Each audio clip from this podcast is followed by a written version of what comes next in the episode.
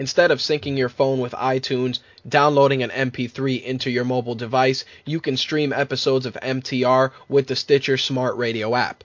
Stitcher allows you to listen to My Take Radio via your 4G, 3G, or Wi Fi connections. Downloading it is quick and easy. Head over to stitcher.com forward slash My Take, and you'll even be eligible to win some money. Enter My Take, all one word, in the promo box, and you'll be eligible to win $100, courtesy of My Take Radio and Stitcher. MTR Live starts right now.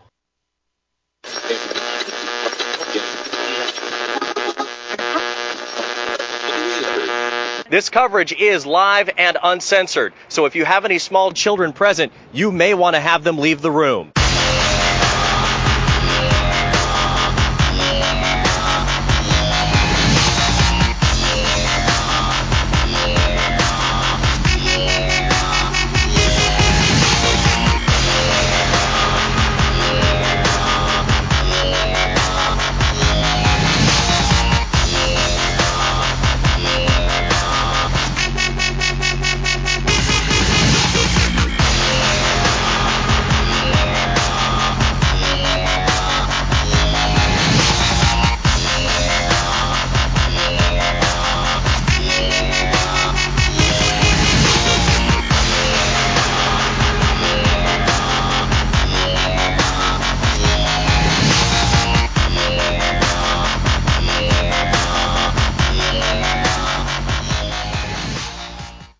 What's going on, guys? My Take Radio episode 142 for Thursday, June 14th, 2012. The intro music you just heard was brought to you by Pond5. Get your sample music, pictures, and other stuff at, at pond5.com. I met those guys at Blog World. They provided the intro music for this week. Um, amongst other things we're going to be talking about, Blog World is going to be one of them. The call-in number is 347-324-3541. Again, that call-in number is 347-324-3541. The MTR feedback line is 347-815-0687. 347-815-0MTR. Man, it feels good to be back. Nice one week of, of rest from the rigors of show prep, etc., etc., etc. I actually missed you guys. I missed logging in Thursday and giving you guys three hours or 90 minutes, depending on the mood, of ridiculousness, debauchery, and uncensored views on wrestling, video games, mixed martial arts, and of course, movies. We got some stuff that's going to be changing in the next couple of weeks, and I'm going to get into that now. We got to get some housekeeping out of the way. As always, you can listen to MTR on Stitcher, stitcher.com forward slash my take enter the My Take promo code in the box. You'll be eligible to win $100, courtesy of Stitcher and My Take Radio. Also, besides that, we got a couple of announcements. First off, My Take Radio will be debuting on TuneIn Radio probably within the next week or so, so be on the lookout for that. If you use the Tune Radio app on your mobile device, just look for My Take Radio there, and you'll be able to listen to that as well using your mobile app. You can also do it with Stitcher, and hopefully, once Xbox Music launches, My Take Radio will be debuting on Xbox Live as well. Figured I'd share that with you guys. Nice little nugget of information. So when there is a dashboard update for Xbox and Zune becomes Xbox Music, you'll be eligible to listen to MTR that way, right from your Xbox. Simple as that. One thing I did want to say regarding the Xbox Music thing, that's um that's actually still in process. And like I said, we got to wait for the fall dashboard update before that happens. So once I get all the full details, you guys will be able, like I said, to check out MTR on your Xbox. It won't be MTR live though, but at least it'll be MTR in some shape or form. So be on the lookout for that as well. Next thing I wanted to discuss, we're going to start doing a couple of different things. I was going to start one of them this week, which was using a service called Tout, which is going to allow me to do video tweets so this is actually a, a twofold reason why I'm doing this. First off, I'm doing it because I start I got to start getting comfortable doing video. Uh, something happened when we were at Blog World where I had to get on camera and I was a jumbled bag of shit. So unfortunately, we're gonna start doing stuff like that. I was gonna use it today, but I lost track of time with show prep. But we'll be doing some stuff with Tout next week And um, also, we're to do some stuff with Raw Porter and a couple of other sites as well, including Usay2, which we started using this week. Um, Usay2 is just another uh, social media network that came out that pretty much collects all the. It's almost like taking your circles from Google Plus, but using them for interests. So we started posting some stuff there, and we got some really great feedback so far. So all of that stuff came out of Blog World. We got some new content coming to the site this weekend. Slick is working on a review for Lollipop Chainsaw and a ton of other stuff as well. Of course, Quark and Blade delivering another exceptional buried this week. I wanted to take one moment to acknowledge both of those guys for they are now high school graduates going into college. So we shall see if college will change Quark and Blade for the better or for the worse. Be on the lookout for that. Um, another surprise Blade and Quark will actually be in New York next week. So you never know. There may be um, an MTR impromptu broadcast of some sort with um, myself, Blade, and Quark. Simple as that. There may actually be an on air live buried. Maybe we'll do it for Friday Night SmackDown. We'll watch it together and just bury it. So we'll see how that goes. That's something that we may do next week. Also, another thing I did want to mention for those of you that have been um, using the Stitcher app, there are going to be some changes. You'll be eligible, well, not eligible. You'll be able to find MTR in a couple of other categories because we made some headway in terms of being placed in a few different places. Uh, we met with uh, one of the reps from Stitcher, Rachel, who is super awesome, and we are going to be doing some really cool stuff with them in the near future. T-shirts, you know the deal. I, I kind of put the t-shirts on hold just because there's too much stuff going on with the show right now in terms of getting designs out. Um, there are designs ready. I just haven't got around to putting them up. But if you want to pick up an MTR shirt, there are some available. Just use the link on mytakeradio.com. Our Amazon Marketplace, people are actually starting to use it more often, picking up some games and stuff. Uh, as always, any of the games, movies, gadgets, and gear that we review, you can pick up from our Amazon Marketplace. Same reliability as always from Amazon, but you'll help MTR in the process. As usual, click the link on the site for that. And uh, I think that's all the housekeeping. I had a couple of things that I thought I needed to go over, but I'm a complete jumbled mess. But whatever, let's get this shit moving.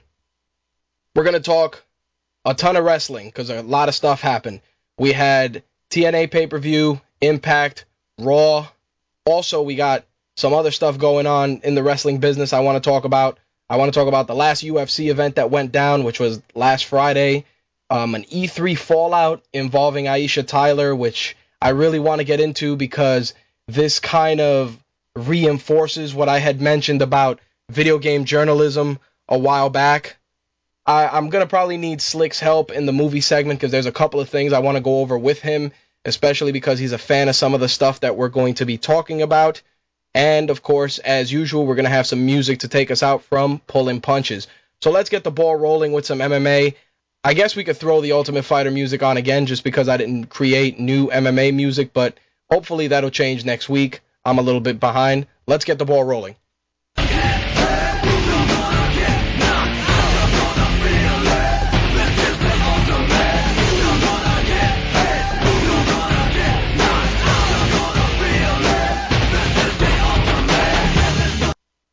So last Friday we had the UFC on FX event.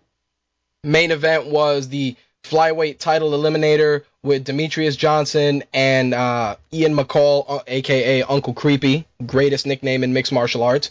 Um, also on that card, Josh Neer, Mike Pyle, Scott Jorgensen, Eddie Wineland, and Erick Silva and Charlie Brenneman. That was all on the main card. As usual, I'm not going to jump around and, and talk about all the all the fights on the card, but I will go into uh, one fight that I was shocked it went the way it went only because I'm a fan of the guy's work, and that's Leonard Garcia and Matt Grease.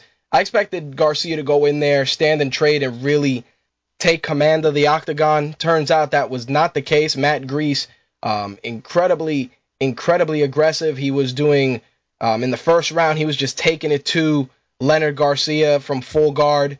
Uh, second round, um, same thing, just Gar- um, Leonard Garcia's offense just shut down by Greece, And the third round, m- much of the same. Greece ended up taking that fight by unanimous decision. I like Leonard Garcia. I was bummed that the fight went the way it went, but what can you do? Scott Jorgensen, Eddie Wineland, what a fucking brawl. But Scott Jorgensen, every time he goes in there, he goes in there to do work. Super pumped for this fight from start to finish. Just e- extreme displays of violence with a beautiful knockout from Eddie Wineland. It was ridiculous. Right cross, Jorgensen was out. Um, a couple of punctuation punches on the ground to put things uh, to, to, to solidify the victory. Eddie Wineland, KO. Beautiful work on his part. Mike Pyle, Josh Neer. I expected Josh Neer to go in there and not run through Pyle, but definitely be the guy that put in work. The guy has, you know, a 33 and 10 record going in, a little bit more experience, but that was not the case. A short right hook from Mike Pyle knocked Josh Neer the fuck out. Simple as that. It, it was lights out for Josh Neer. Mike Pyle, beautiful knockout. Demetrious Johnson, Ian McCall was probably just as good of a fight as their previous one. Demetrious Johnson looked really good in the first round. Uncle Creepy, though, definitely hit his stride in the second, started finding his range, working the double jab, couple of chopping kicks. It was really, really good. He actually threw Mighty Mouse to the ground to end the second round.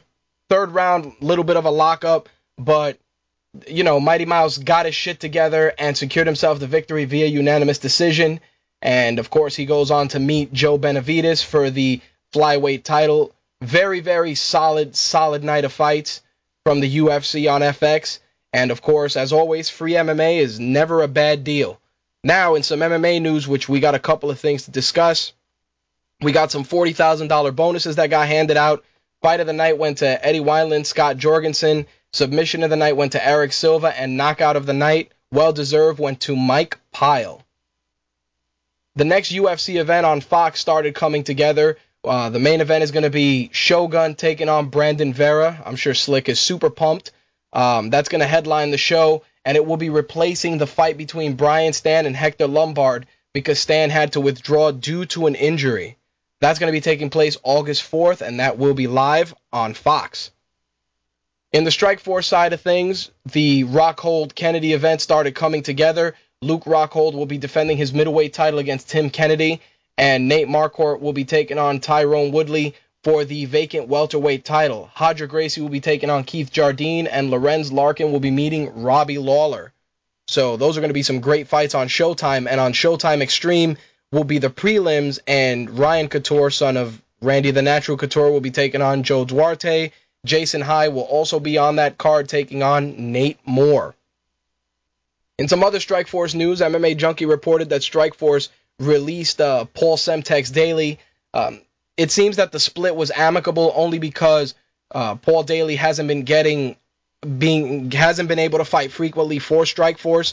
Um, the problem with Paul Daley, it's you know after that punch in the face to Josh Koscheck, he kind of just just fucked himself in the world of Zuffa, and you know I, it was a matter of time before Strikeforce just either br- released him due to losing fights or they just would release him amicably. And I'm glad it went the way it went. I think Paul Daley is still a tremendous asset to the sport.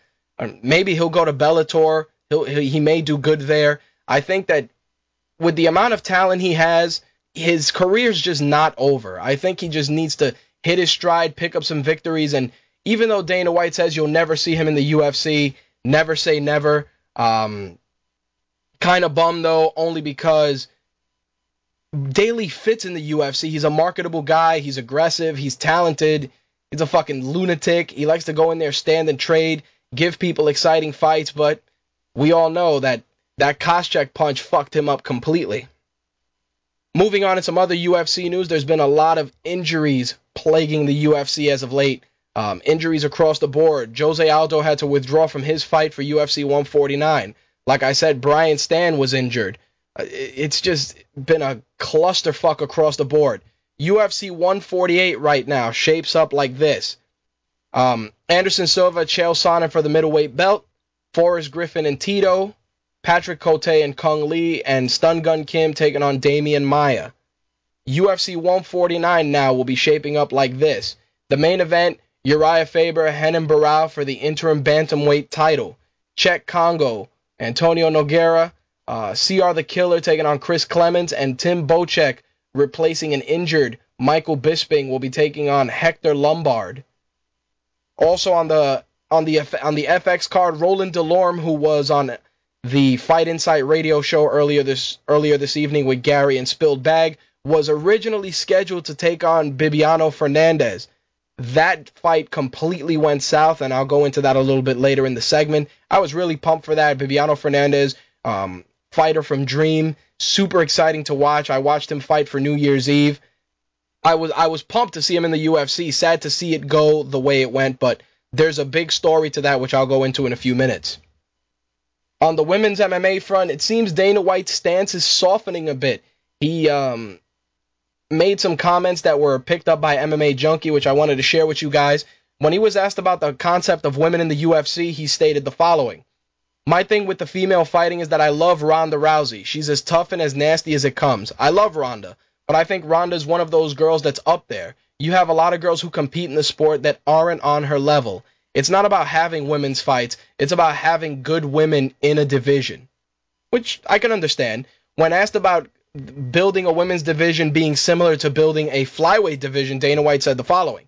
I think after you've seen McCall and Johnson fight and you know Benavidez, you know who the top three fighters in the world are. Then there's a whole list of guys under them. If you had a whole division, there's a lot you could do, but we don't have that in women's divisions yet. I can understand what he's talking about, but on the same token, I can I can look at it like this. You got Ronda Rousey, Miesha Tate, Cyborg, Gina Carano if she decides to come back. You got all of those. Uh, Zoila Frausto. You got a ton of women fighting in Invicta, which is another um organization. Not only that, but you can go out there and recruit talent a lot of the UFC roster is filled with guys from the Ultimate Fighter that didn't that people didn't even know. They became household names due to the Ultimate Fighter. Why can we not do the same with women's mixed martial arts? It's really a no-brainer. There are tons of talent out there. You just have to make the stars.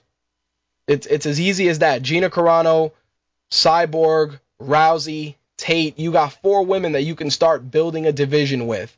And then you start bringing other Marloes Coenen, uh, Sarah Kaufman, um, Michelle Gutierrez, uh, Felice Herrig. I can go down a list of, of talented female fighters that would be great in a in a UFC women's division. It's just a matter of building the division gradually and starting to just test the waters with a couple of fights. Honestly, I would like to see, say, Ronda Rousey and Cris Cyborg on on a UFC pay-per-view just to test the waters. Simple as that. You can still have the fight in Strikeforce and call it a Strikeforce special attraction and have it right on a UFC pay-per-view just to see how the audience would react. I think honestly it would go over very well and you can just just fuck around a little bit and see how it works. I think Dana White he he does have a point that there's not enough talent out there, but like I said, you have to go out there and look for it because it does exist. MMAfighting.com shed some light on the Bibiano Fernandes story. Um, Bibiano posted the following on Facebook, which of course they excerpted, and I'm going to share with you guys. I'd like to make make it perfectly clear the news concerning my involvement with the UFC. It was announced that I, Bibiano Fernandes, have been contracted to fight for the organization at UFC 149 to take place in the city of Calgary on the 21st of July. I would like to make it clear that I am not a UFC athlete as I did not sign a contract with the UFC organization. Negotiations between the UFC and myself did take place, however, we could not resolve the issues on the table, and as a result, we did not come to an agreement. The recent reports that have been circulating in the media are false. Contrary to what is being said, I am not a UFC athlete. I am a family man before anything else, and my profession as an athlete in this sport provides me with the ability and the necessary means to provide for my family. I did not find the terms set before me by the UFC beneficial to my family, and as a result, an agreement could not be reached and no contract was signed. It should be noted that the UFC is the largest MMA organization in the world. However, my personal and professional obligations have brought me to the, desi- to the decision that I will not be a part of the UFC organization at this time. The day that an agreement is reached and the terms are set that are set forth are beneficial for both parties involved, I will have the most pleasure and satisfaction to fight for the organization. Last but not least, I would like to thank God and all my fans and hope they understand my decision. Now, obviously, this was damage control for, for multiple reasons, but besides that, um, a lot of sources are saying, especially a lot of guys on Twitter, a couple of MMA sites are reporting that Fernandes received a more lucrative offer from ONE FC, but he hasn't signed that deal either. So it's very, very interesting to see where he goes from here. Honestly, I think uh, Bibiano Fernandes, tremendous upside coming into the U.S. market, fighting in the UFC. Um, it's a no-brainer. But in terms of making more money and becoming a headliner for an organization, a face for an organization, maybe ONE FC may be the move for him. Who knows at this point? But if I hear anything else, of course, I'll report it on the fan page or on the website or on our next live broadcast. In some other news, I got to congratulate Tito Ortiz. Dana White announced on Tuesday that Tito Ortiz will be inducted into the UFC Hall of Fame. White said that the induction will take place at July's UFC Fan Expo. Ortiz will become the ninth UFC Hall of Famer after Mark Coleman, uh, Randy Couture, Hoist Gracie, Matt Hughes, Chuck Liddell, Dan Severn, Ken Shamrock, and of course Charles Mask Lewis. So congratulations to Tito Ortiz. I think he he's deserved it.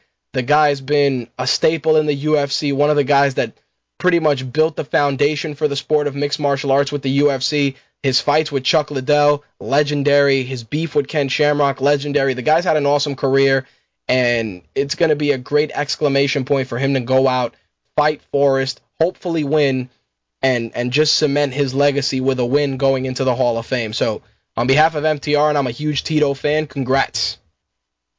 Last bit of MMA news: Dana White, um, allegedly, according to Dave Meltzer, told Kevin Iole of Yahoo of Yahoo News that the next season of The Ultimate Fighter will go back to being taped. Thank God. White also noted that if the next season doesn't see improvement in ratings, that FX has promised to move the show in 2013 to Tuesday or Wednesday. Filming for the next season is scheduled to start in three weeks and will be debuting in September. Now, I while I did like the live component for the fights, I just felt that the build up leading up to those fights just wasn't good. And editing and of course uh, pre-taped had a lot to do with that. I think TUF Brazil using the old formula worked, but you also had two coaches that didn't like each other, guys that went in there to beat the fuck out of each other. It worked out well for some reason. The live component, in theory, sounded awesome. In execution, eh, I don't know. I just I just didn't feel great about it. Next up, we're gonna go into some wrestling, and there's a couple of things in there in the wrestling segment I want to go over, and a couple of things regarding some TNA stuff I want to discuss in detail. So let's not waste any more time. Booker, take us away. We want the gold, sucker! Hulk Hogan, we coming for you, nigga! What? time! It's time! It's Vader time!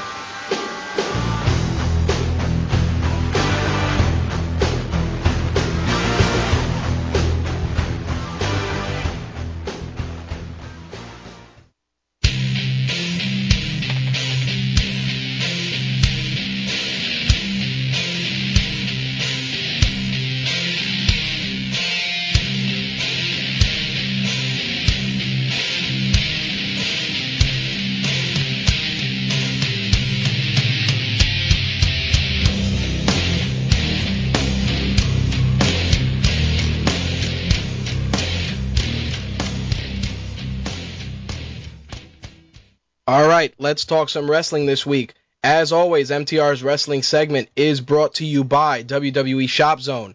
Enter WWEShopZone.com and head over to the order section and enter WWE Save 10, which is actually a code that's valid until June 30th to save a little bit of money courtesy of MTR. Again, WWE Save 10 at WWEShop.com, valid until June 30th. Make sure to check that out. As always, you can also click on the banner on mytakeradio.com. You can save some money that way from WWE Shop Zone. first, we're gonna open up a little bit with TNA stuff. Slammiversary happened this weekend and th- this past weekend, and I didn't want to really go too much into detail for TNA for a couple of reasons, but I will say that they're starting to step their game up. Certain things I'm really starting to like. A lot of a lot of great, great, great, great fucking wrestling on display. First match, right off the bat, on fire. Austin Aries, Samoa Joe, X Division title match. Austin Aries has been on a roll lately. Fantastic, fantastic feuds, great wrestling, just an all around complete package with Austin Aries and the X Division. His match against Samoa Joe, definitely four star classic in my book. There were great submissions, high flying moves. Not only that, but excuse me, very very impressed that um Samoa Joe got caught in the brainbuster by Austin Aries. Samoa Joe outweighed Austin Aries. They're saying by at least 100 pounds, and it was just amazing to see him drop him with the brainbuster. Fantastic match. Also, we got to see the return of Hernandez, who took on Kid Kash. I was actually very impressed with this match. Um, Hernandez was in good shape since being off of television for so long. Uh, finished the match with a top rope splash. Couple of things about this match that I was kind of confused about. Kid Kash, we haven't seen him on TV in a while. I think he's a great guy to keep in the X division. He, he's a great gatekeeper, a good veteran. He has a hard hitting style. Why he's not used more, I don't understand. Hernandez was on a roll as Super Mex, definitely a little sloppy during his tenure in TNA. He's had his high points and his low points, but frankly, Hernandez has the makings of a guy that you can groom to be true main event status. You can groom him to be a face for your organization. Not only that, but you can connect with the Latino audience. Don't get me wrong, his Spanish is complete dog shit. I think ESL students speak better English than he does Spanish, but that's a whole other point in and of itself. Honestly, Hernandez, tremendous upside. I think you should just build the company around him because guys like Matt Morgan, a lot of these guys that are that are fly by night, they're they're great for the organization, but Hernandez, you built this guy from the bottom up, from his days with LAX to Supermex to uh, Mexican America. The guy has been a staple for your organization, and I think it's high time you started cashing in the value of him as an athlete.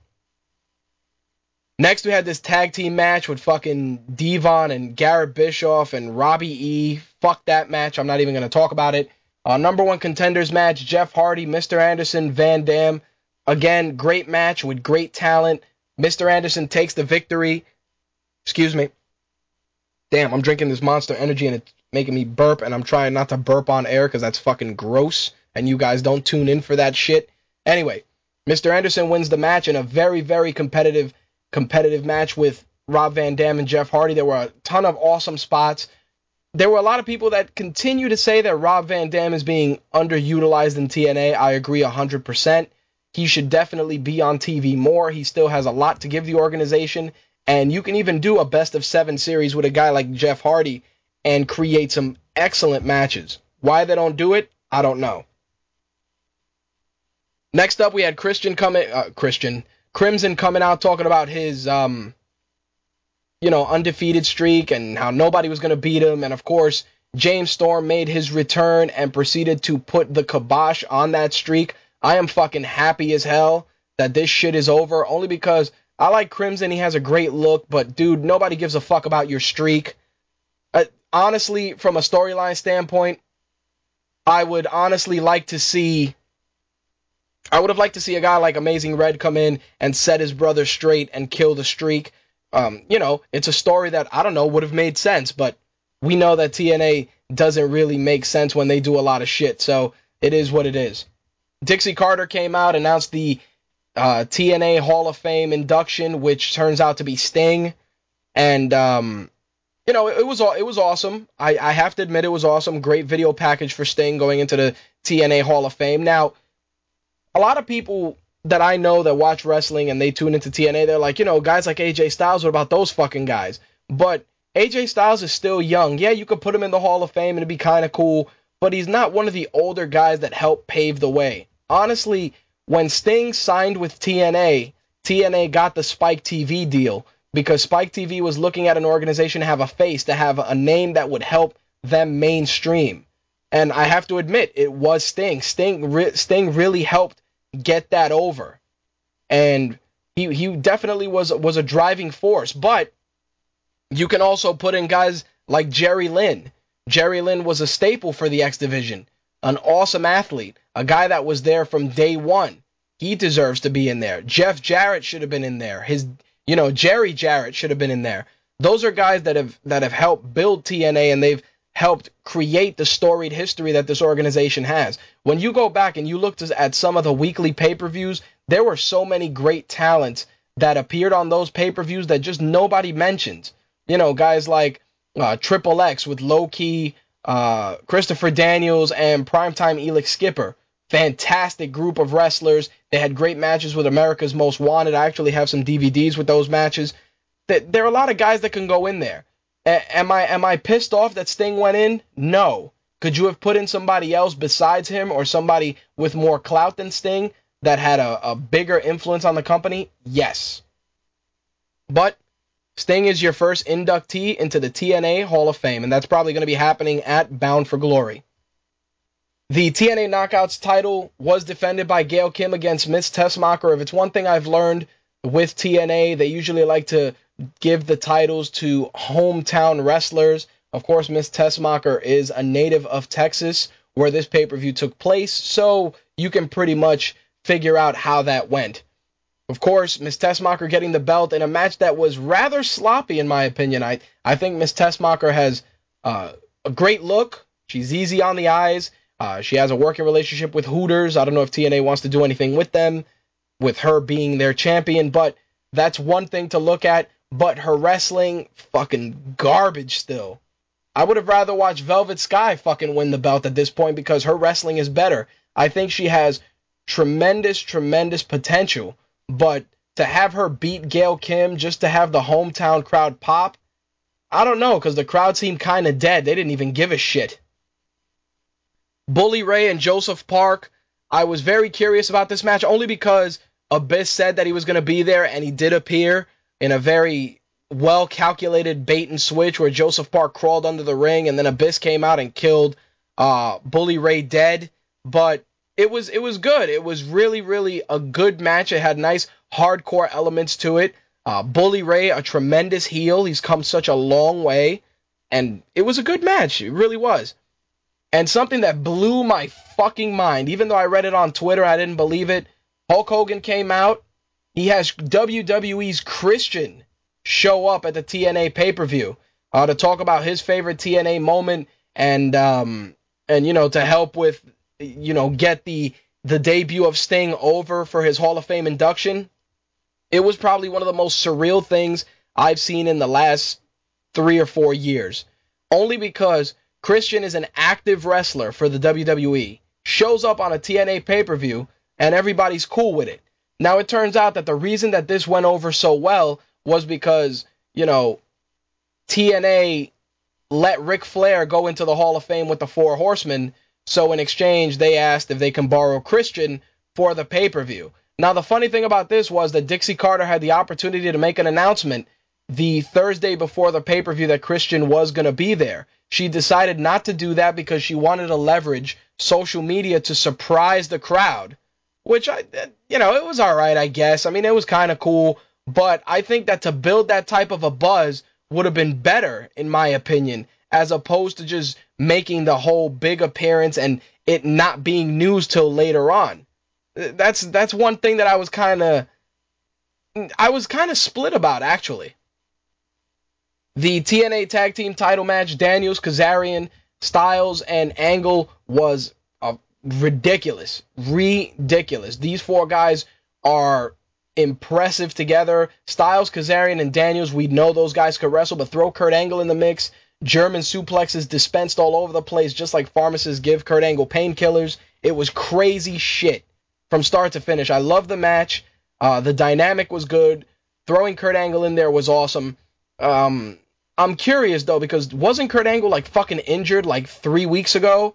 And he's in there getting into all these crazy matches. I mean, is this his way of staying on television without working as hard? I don't know what the deal is, but if he's going to deliver matches like that, fuck it. Stay there. Last but not least, Robert Roode and, and Sting for the TNA World title.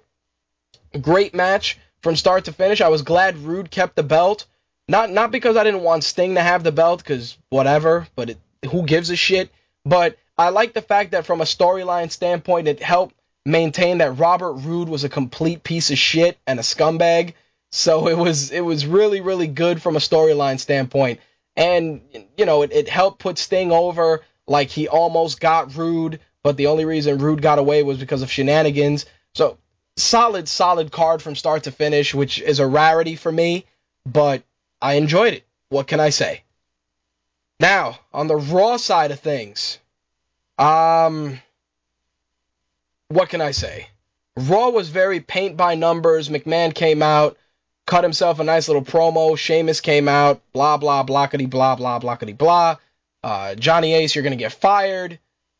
Couple of things I'm going to pluck out of here. Sheamus and Tensai was a great match. It was very, it was one of the matches that made Tensai look like he belonged. That smash mouth style that they're trying to push, that Japanese wrestling style he uses, worked very well with Sheamus.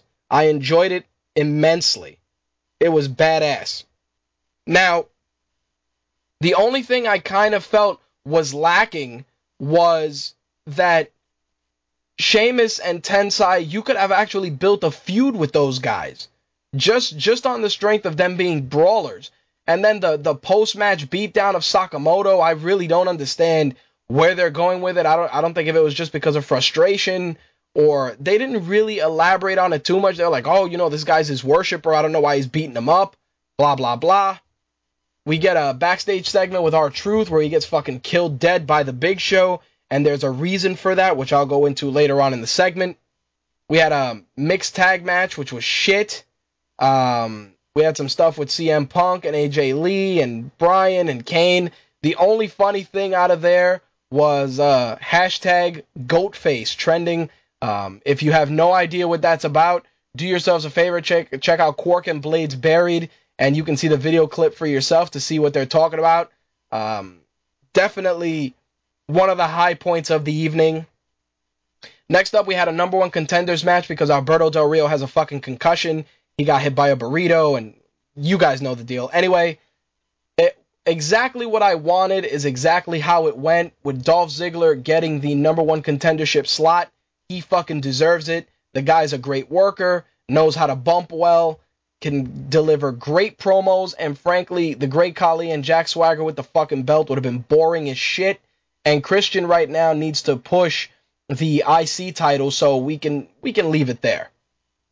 We had another beautiful squash match from Ryback, whose intro music we played earlier. Uh, William Fillmore and Rutherford P.S. Hayes was, um, yeah, exactly what you would expect. Uh, the Ryback push continues in extremely violent fashion. Um, he starts chanting that he wants to be fed three. So obviously next week we'll probably see him take on three jobbers. And um, you guys know the deal. We had some backstage shenanigans with Vince McMahon as usual, and um, some of the other matches for for the Raw were. I'm gonna skip over Kofi Kingston and the Big Show because that match was a fucking slaughter. Sin Cara and Kurt Hawkins was okay. Um, Kurt Hawkins just looked outclassed in that match, so he didn't really gel well with Sin Cara, so it wasn't one of the better matches. Heath Slater took on the returning Vader. That's why I played Vader's music in the intro and why he is eh, on the Facebook fan page this week. Big Van Vader made his return and killed Heath Slater dead with a Vader bomb. Now, a lot of people are complaining about it, but from a storyline perspective, it's nice that they're acknowledging, you know, some previous main eventers that have been on W on WWE Raw.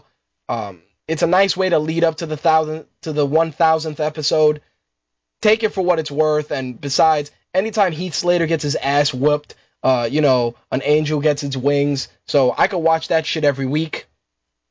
CM Punk and AJ took on Bryan and Kane. Uh, nice little bit of shenanigans from AJ Lee making out with Kane, which was ridiculous. CM Punk won the belt. It was just some creepy, creepy shit. Um, on the Vince McMahon side of things, he, you know, besides dancing with Brodus Clay's chicks, shitting on Daniel Bryan, impersonating JR, it was it was just a complete clusterfuck to close out Raw with the Big Show accidentally knocking out Vince McMahon. Stipulation being Vince is going to be at the pay per view. Big Show loses. John Laurinaitis gets fired. Now, one thing I got to talk about before I go into Impact the the whole making fun of Jim Ross thing. Vince McMahon, he should know better. I mean, he prides himself on the WWE's anti-bullying campaign, and here you are coming in as a quote-unquote face against a heel John Laurinaitis, and you're just ma- blatantly making fun of a guy who has a legitimate ailment in Bell's palsy. It, it's fucked up. I, you know, it's very juvenile, and somebody, somebody should have said something. It, it's been on record that JR did not approve that particular segment because usually that stuff gets discussed. Uh, JR had no idea, I believe, from what I've read, that Vince was going to do that. And I just found it to be in poor taste, making fun of the guy. It's ridiculous. It really is ridiculous that he was going to do that. It's like making fun of making fun of a guy's legitimate illness. It, it's just fucking tasteless, dude. Executive or not, I don't give a shit. Vince McMahon personally to to borrow from Quark and Blade, I'm burying him for doing that because that's just fucking terrible, dude. Jim Ross is a class act. That guy's delivered countless, countless, countless, countless hours of excellent wrestling commentary. Hindered, hindered, mind you, by the fact that his face is paralyzed. Of the fact that as an announcer with a half paralyzed face can deliver better storytelling than guys that have been in that industry for for decades is insane. Jim Ross, it, put it like if I got into a fight in the street, I'd want I'd want Jim Ross to do my commentary, him and Joey Styles, or him and Paul Heyman, just because Jim Ross is the voice of this business. It's not Michael Cole, it's not fucking Booker T, it wasn't Taz, it was Jim Ross. Before him, Gordon Solie. Simple as that. The fact that you would even stoop so low as to make a mockery of his ailment is just, it, like I said, it's classless. So, Vince, you know, you're getting buried. So, fuck you very much. TNA Impact this week. Actually, a very awesome opener on Ultimate X match. Austin Aries with Zema Ion and Chris Sabin. Looks like Sabin may have legitimately hurt himself, um, which is something that always, always, always is bound to happen in these type of matches. But it was great performance as usual from Austin Aries, dropping Zema Ion with the fucking brainbuster. It was all good in my book. We also saw Devon and Hernandez wrestle for the TV title. Devon retained the belt. I do like the concept of that TV title being defended every week. Works for me. Also, they announced the Bound for Glory series, which of course is their point system tournament where the person with the most points will be meeting for a title opportunity. The way it works is as follows points are going to be determined by wins and losses, but how you win is very important as well, so don't discount that. If you get a submission victory, it's 10 points. Pinfall victories are 7, countouts are 5, DQs are 3 points. If it's a draw, either time limit, double countout, or double DQ, it's 2 points. And if you get disqualified in a match, you lose 10 points. Each wrestler is only going to wrestle each other once in the series. They're going to take place over the course of the next couple of weeks on Impact and um, and also during live events as well. The top point leaders will advance at that point to the No Surrender pay per view on September 9th, and that's going to be like a one night playoff to see who gets the Bound for Glory World title match. So, 12 men have been selected, and they're going to be participating in a gauntlet match first and the winner of that match gets the ball rolling with 20 points. So AJ Styles, Jeff Hardy, Rob Van Dam was, was involved, Bully Ray, Magnus, um, D'Angelo Dinero. There, there was, you know, you get Abyss in there, Robbie E, Daniels, Samoa Joe, and, and uh, James Storm, and the loser of the world title match tonight is going to be the 12th man. So what's going to happen is James Storm earned himself 20 points, and he's going to be taking on the loser, well, the loser of tonight's match is going to be the 12th man in the Bound for Glory series.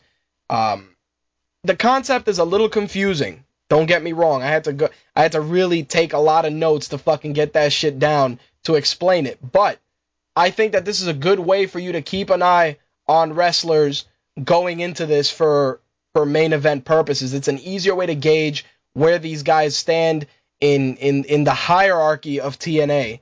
And um, Slick brought something to my attention, and and how the fuck could I forget? Gorilla Monsoon was also an awesome announcer. So thank you, Slick, for reminding me of that. I haven't heard Gorilla Monsoon's voice in years. I actually played a clip of him being killed by Vader, which is probably one of the more controversial things that went on back then. But um, you're right, Gorilla Monsoon was an awesome commentator as well. We had a non-title match, Miss Tessmacher, Madison Rayne. I actually, 100% honest and not being facetious, got up and went to the bathroom. So we'll leave it at that.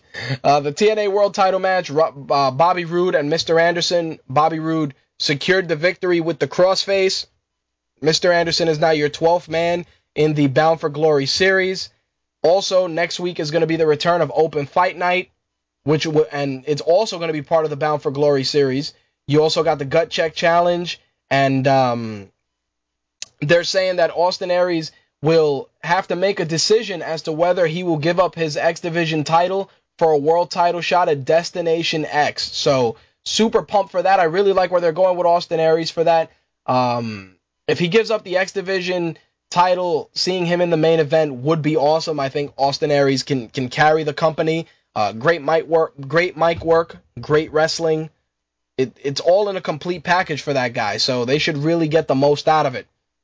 As I said, James Storm is your current leader in the Bound for Glory series with 20 points. So Impact had some high points and some low points, but it was entertaining. I think Les Hogan definitely a step in the right direction. No Garrett Bischoff, no Eric Bischoff makes for a better program. Simple as that. Let's get into some other wrestling news. Uh, WWE.com put up an article about the evolution of the Raw set over the last couple of years, and they teased that we may be seeing a brand new Raw set debut for the 1000th episode. That's going to be happening July 23rd. Now, as I mentioned earlier, R-Truth got knocked out by the Big Show on Raw, and um, that set up the Kofi Kingston cage match. But one of the reasons that that happened also was possibly to to write R-Truth off television because it seems that he broke his foot during the WWE Spain tour. He either severely sprained, well, it was originally thought that he severely sprained it, but it turns out he broke his foot. So, uh, the Big Show attacking him on Monday is probably going to write him off television for a little bit, which is unfortunate. It almost feels like Kofi Kingston is cursed. Every guy he's in a tag team with either gets suspended or injured. So maybe you just need to push him as a solo competitor and either have him drop the titles to to a legitimate tag team or something. Because putting Kofi with every random guy to hold onto the belts is just not gonna work. It, it it just seems like he's not destined to be a tag team champion at this point, for whatever reason. A lot of rumors have been floating around that Vince McMahon is furious with Brock Lesnar for showing up at UFC 146. Some sources are saying that Lesnar used his UFC 146 appearance as part of the angle with WWE. Others are saying that since he does not have a non exclusive contact, he was dipping his toes into the proverbial pool to see if he can get himself a fight in the UFC. Whatever the case may be, Vince McMahon is rumored to be extremely pissed. Um, as of right now, Triple H and Lesnar are rumored to meet at SummerSlam. Triple H is working hard to make sure that that match happens. And um, most likely, based on Vince being pissed with Brock Lesnar, Triple H will probably get the pinfall at this pay per view, unless some crazy shit happens. But Vince McMahon, pissed off. I, I wanted to cite an, a source that you guys may or may not look at often, and that's WWE's corporate website, which is corporate.wwe.com. If you guys haven't checked it out, you can always see a, a lot of little tidbits of information in there, which are sometimes newsworthy, sometimes not. One thing I noticed this week, well, earlier this week, was that John Laurinaitis' bio was removed from corporate's index of executive officers. As we all know, John Laurinaitis is WWE's Executive Vice President of Talent Relations, as he loves to remind us. As of right now, it seems that he is only going to be limited to being a TV performer. Even though his bio lists him as the President of Talent Relations, it's only from a character standpoint.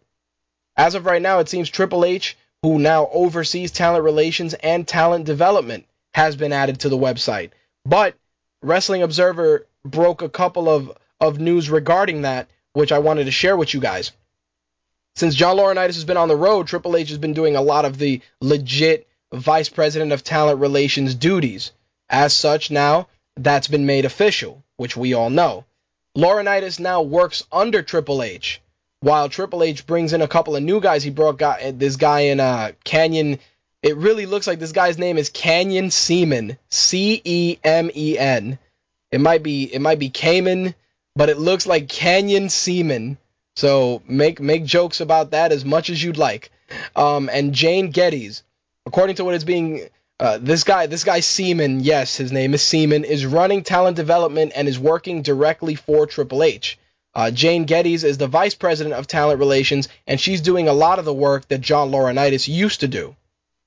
Laurinaitis at this point is booking WWE live events, but he also is involved with talent payroll. So that kind of seems to be the direction they're going. Triple H is going to start overseeing a lot of these new talents which to some degree I actually have no problem with. I feel that since Triple H is younger and he has a better understanding of the modern wrestling business, that he can go out there and bring in some decent guys. I mean, he brought it.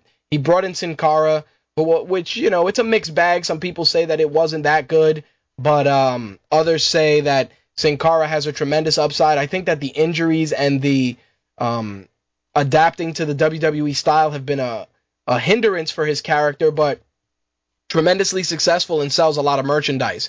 Triple H also worked on the Karma deal, which we know Karma had the miscarriage, losing her baby, but she is training for a comeback and getting ready to make her way back into the WWE Women's Division, which again is another solid pickup on Triple H's part. I think that this is just a gradual progression into Triple H just being involved more on the corporate side, which is fine by me. I mean, it's cool. Triple H comes on TV, whatever. That's fine. But I think that his strengths are definitely going to be behind the scenes working with talent because you know what? If it, it since he's not on TV, he doesn't worry about eh, he doesn't have to worry about anybody taking his spot, which in turn means that nobody's going to get buried by him on television. So since he's an executive, he has to work behind the scenes to make the company better, which might may be better in the long run. Simple as that a couple of months back, um, I talked about Sabu uh, being passed out during an event that he was involved in. Of course, our friends Blade and Quark referenced that as well in one of their buried articles. But it seems that uh, PW Torch reports that Sabu checked himself into rehab. A lot of friends are saying that the rehab is WWE sponsored. That hasn't been confirmed yet, but it's great to see that Sabu is getting help. I think the guy still is a tremendous asset to any hardcore wrestling organization. The guy just puts his body on the line for our entertainment, and I'm glad that he's getting help. Because seriously, I don't want to read another dead wrestler article on a on a wrestling website. It's just some sad shit. So glad to see that he is getting help. As I mentioned, Vader popped up on Raw, killed Heath Slater dead. He actually went on Twitter, wanted to thank the fans. Um, and he's you know very very appreciative of the opportunity. It, it's crazy though because Vader is 58 years old. He recently lost about 60 pounds, and he's looking to make an in-ring comeback, which is insane. I honestly don't think a full-time WWE roster position would work for Vader, given his age and et cetera, et cetera. But he'd be a, a great veteran enforcer for, you know, a general manager. He'd be a good bodyguard for an up and coming guy. He'd be a good promo guy for somebody else. I honestly think that since they signed his son or his son is act- actively wrestling, that he'd make a good manager for his son. We don't really see a lot of tandem father son manager duos in wrestling. I haven't seen one, I think, since Chavo and Chavo Classic, which was the last time that they had like a full on character uh, father son duo that was actively on the roster. Of course, you could say Cowboy Bob and, and Randy, but that's not full time. That's not every week. I, I think Vader would do good with something like that with his son, or like I said, in a bodyguard role. I, I mean, I'm happy for the dude. The dude got a great pop. The crowd was super into it, which is nice. We'll see. I think if he loses another, you know, 40 or 50 pounds, gets himself a little bit more, uh, a little bit more lean looking. I mean, don't get me wrong. Vader's always just been a, a massive human being. I'm not saying he needs to come in there chiseled out of fucking granite. But you know, he's had he's had uh, knee surgery, hip surgery. So if he comes in a little lighter, who knows? I mean, it could probably work. I'm not saying he should be fucking main eventing Raw every week or involved in any crazy angles. But like I said, bodyguard, mouthpiece, he'd be good for that. Some talent was purged from WWE's developmental territory over the over these last couple of days. Eli Cottonwood asked for his release uh, so he can pursue a career outside of wrestling, which is fine because that guy was a fucking dullard. Uh, Jiro, who trained in, Ta- in Taka Michinoku's Kaientai Dojo, was released. Uh, Benicio Salazar, who came over from Mexico, where he wrestled as El Hijo del Médico Asesino, he left as well. And Sonny Elliott, who was a developmental talent from Australia, also left. So, uh, some talent is definitely getting purged. Some people are saying that, you know, why haven't they cleared out televised roster members? And one of the reasons is that Linda Linda McMahon's political career has played a factor in guys not being fired because, you know, she's trying to run on a platform of creating jobs and, you know, the company that she works for, firing people isn't exactly creating jobs. Um, Slick made a valid point about Vader taking less than 10 seconds to get up off the mat. The guy's 58 years old with two knee surgeries. I I gave him a little credit, but you do have a point. That shit won't fly if he wants to be on TV every week. I gotta give credit where credit is due. Slick has a point. Last but not least, a lot a lot of websites are reporting that that people within the WWE don't want to work with Ryback. There's a lot of concern because of his combination of inexperience, intensity, and sloppiness will get people injured. But Vince McMahon is a huge supporter and loves how the character is doing. The company, though, is not happy about the Goldberg chance, and when he is on SmackDown, the production team is under directive to edit them off TV when possible. Ryback is. He's just a. The funny thing is that people are concerned about wrestling with Ryback because of the potential for injury. But you know what? Goldberg was the same way. Just ask Bret Hart, whose career he fucking ended. You know, because he was real sloppy back then. Much like Goldberg, Ryback can be groomed into into a force. He can be groomed into a guy that can become a, a, a character that people can cheer for with reckless abandon. The guy has a, a great look, scary as shit, probably juiced to the gills. He's a psychopath. It works, but again, you got to make sure that you're making this guy earn the fundamentals of wrestling. Earn them. Not not not teach him. He has to earn them because he's been in the company for a while now. So in order to move up the card and earn, and earn opportunities, he needs to earn them with his wrestling ethic. Not going out there and mindlessly killing people dead. I mean, in terms of making it look that way, sure. But legitimately wrestling, he has to make sure that he keeps safe he he keeps working in a safe way. Because frankly, all it takes is him dropping one guy the wrong way on his fucking head, and the guy getting hurt or injured, and that's it. Especially if it's one of these jobber guys that all it takes is one lawsuit, and WWE will pay that shit out. But again, it's it's gonna it's just crazy crazy shit. I, I like I said, Ryback tremendous upside, but so was Goldberg. We see how that went. All right, guys, that's to wrap up the wrestling segment. I am actually, I was to take a commercial break, but I realized that I don't have any commercials on the soundboard this week. So I guess I got to keep it moving, don't I? Let's talk video games then.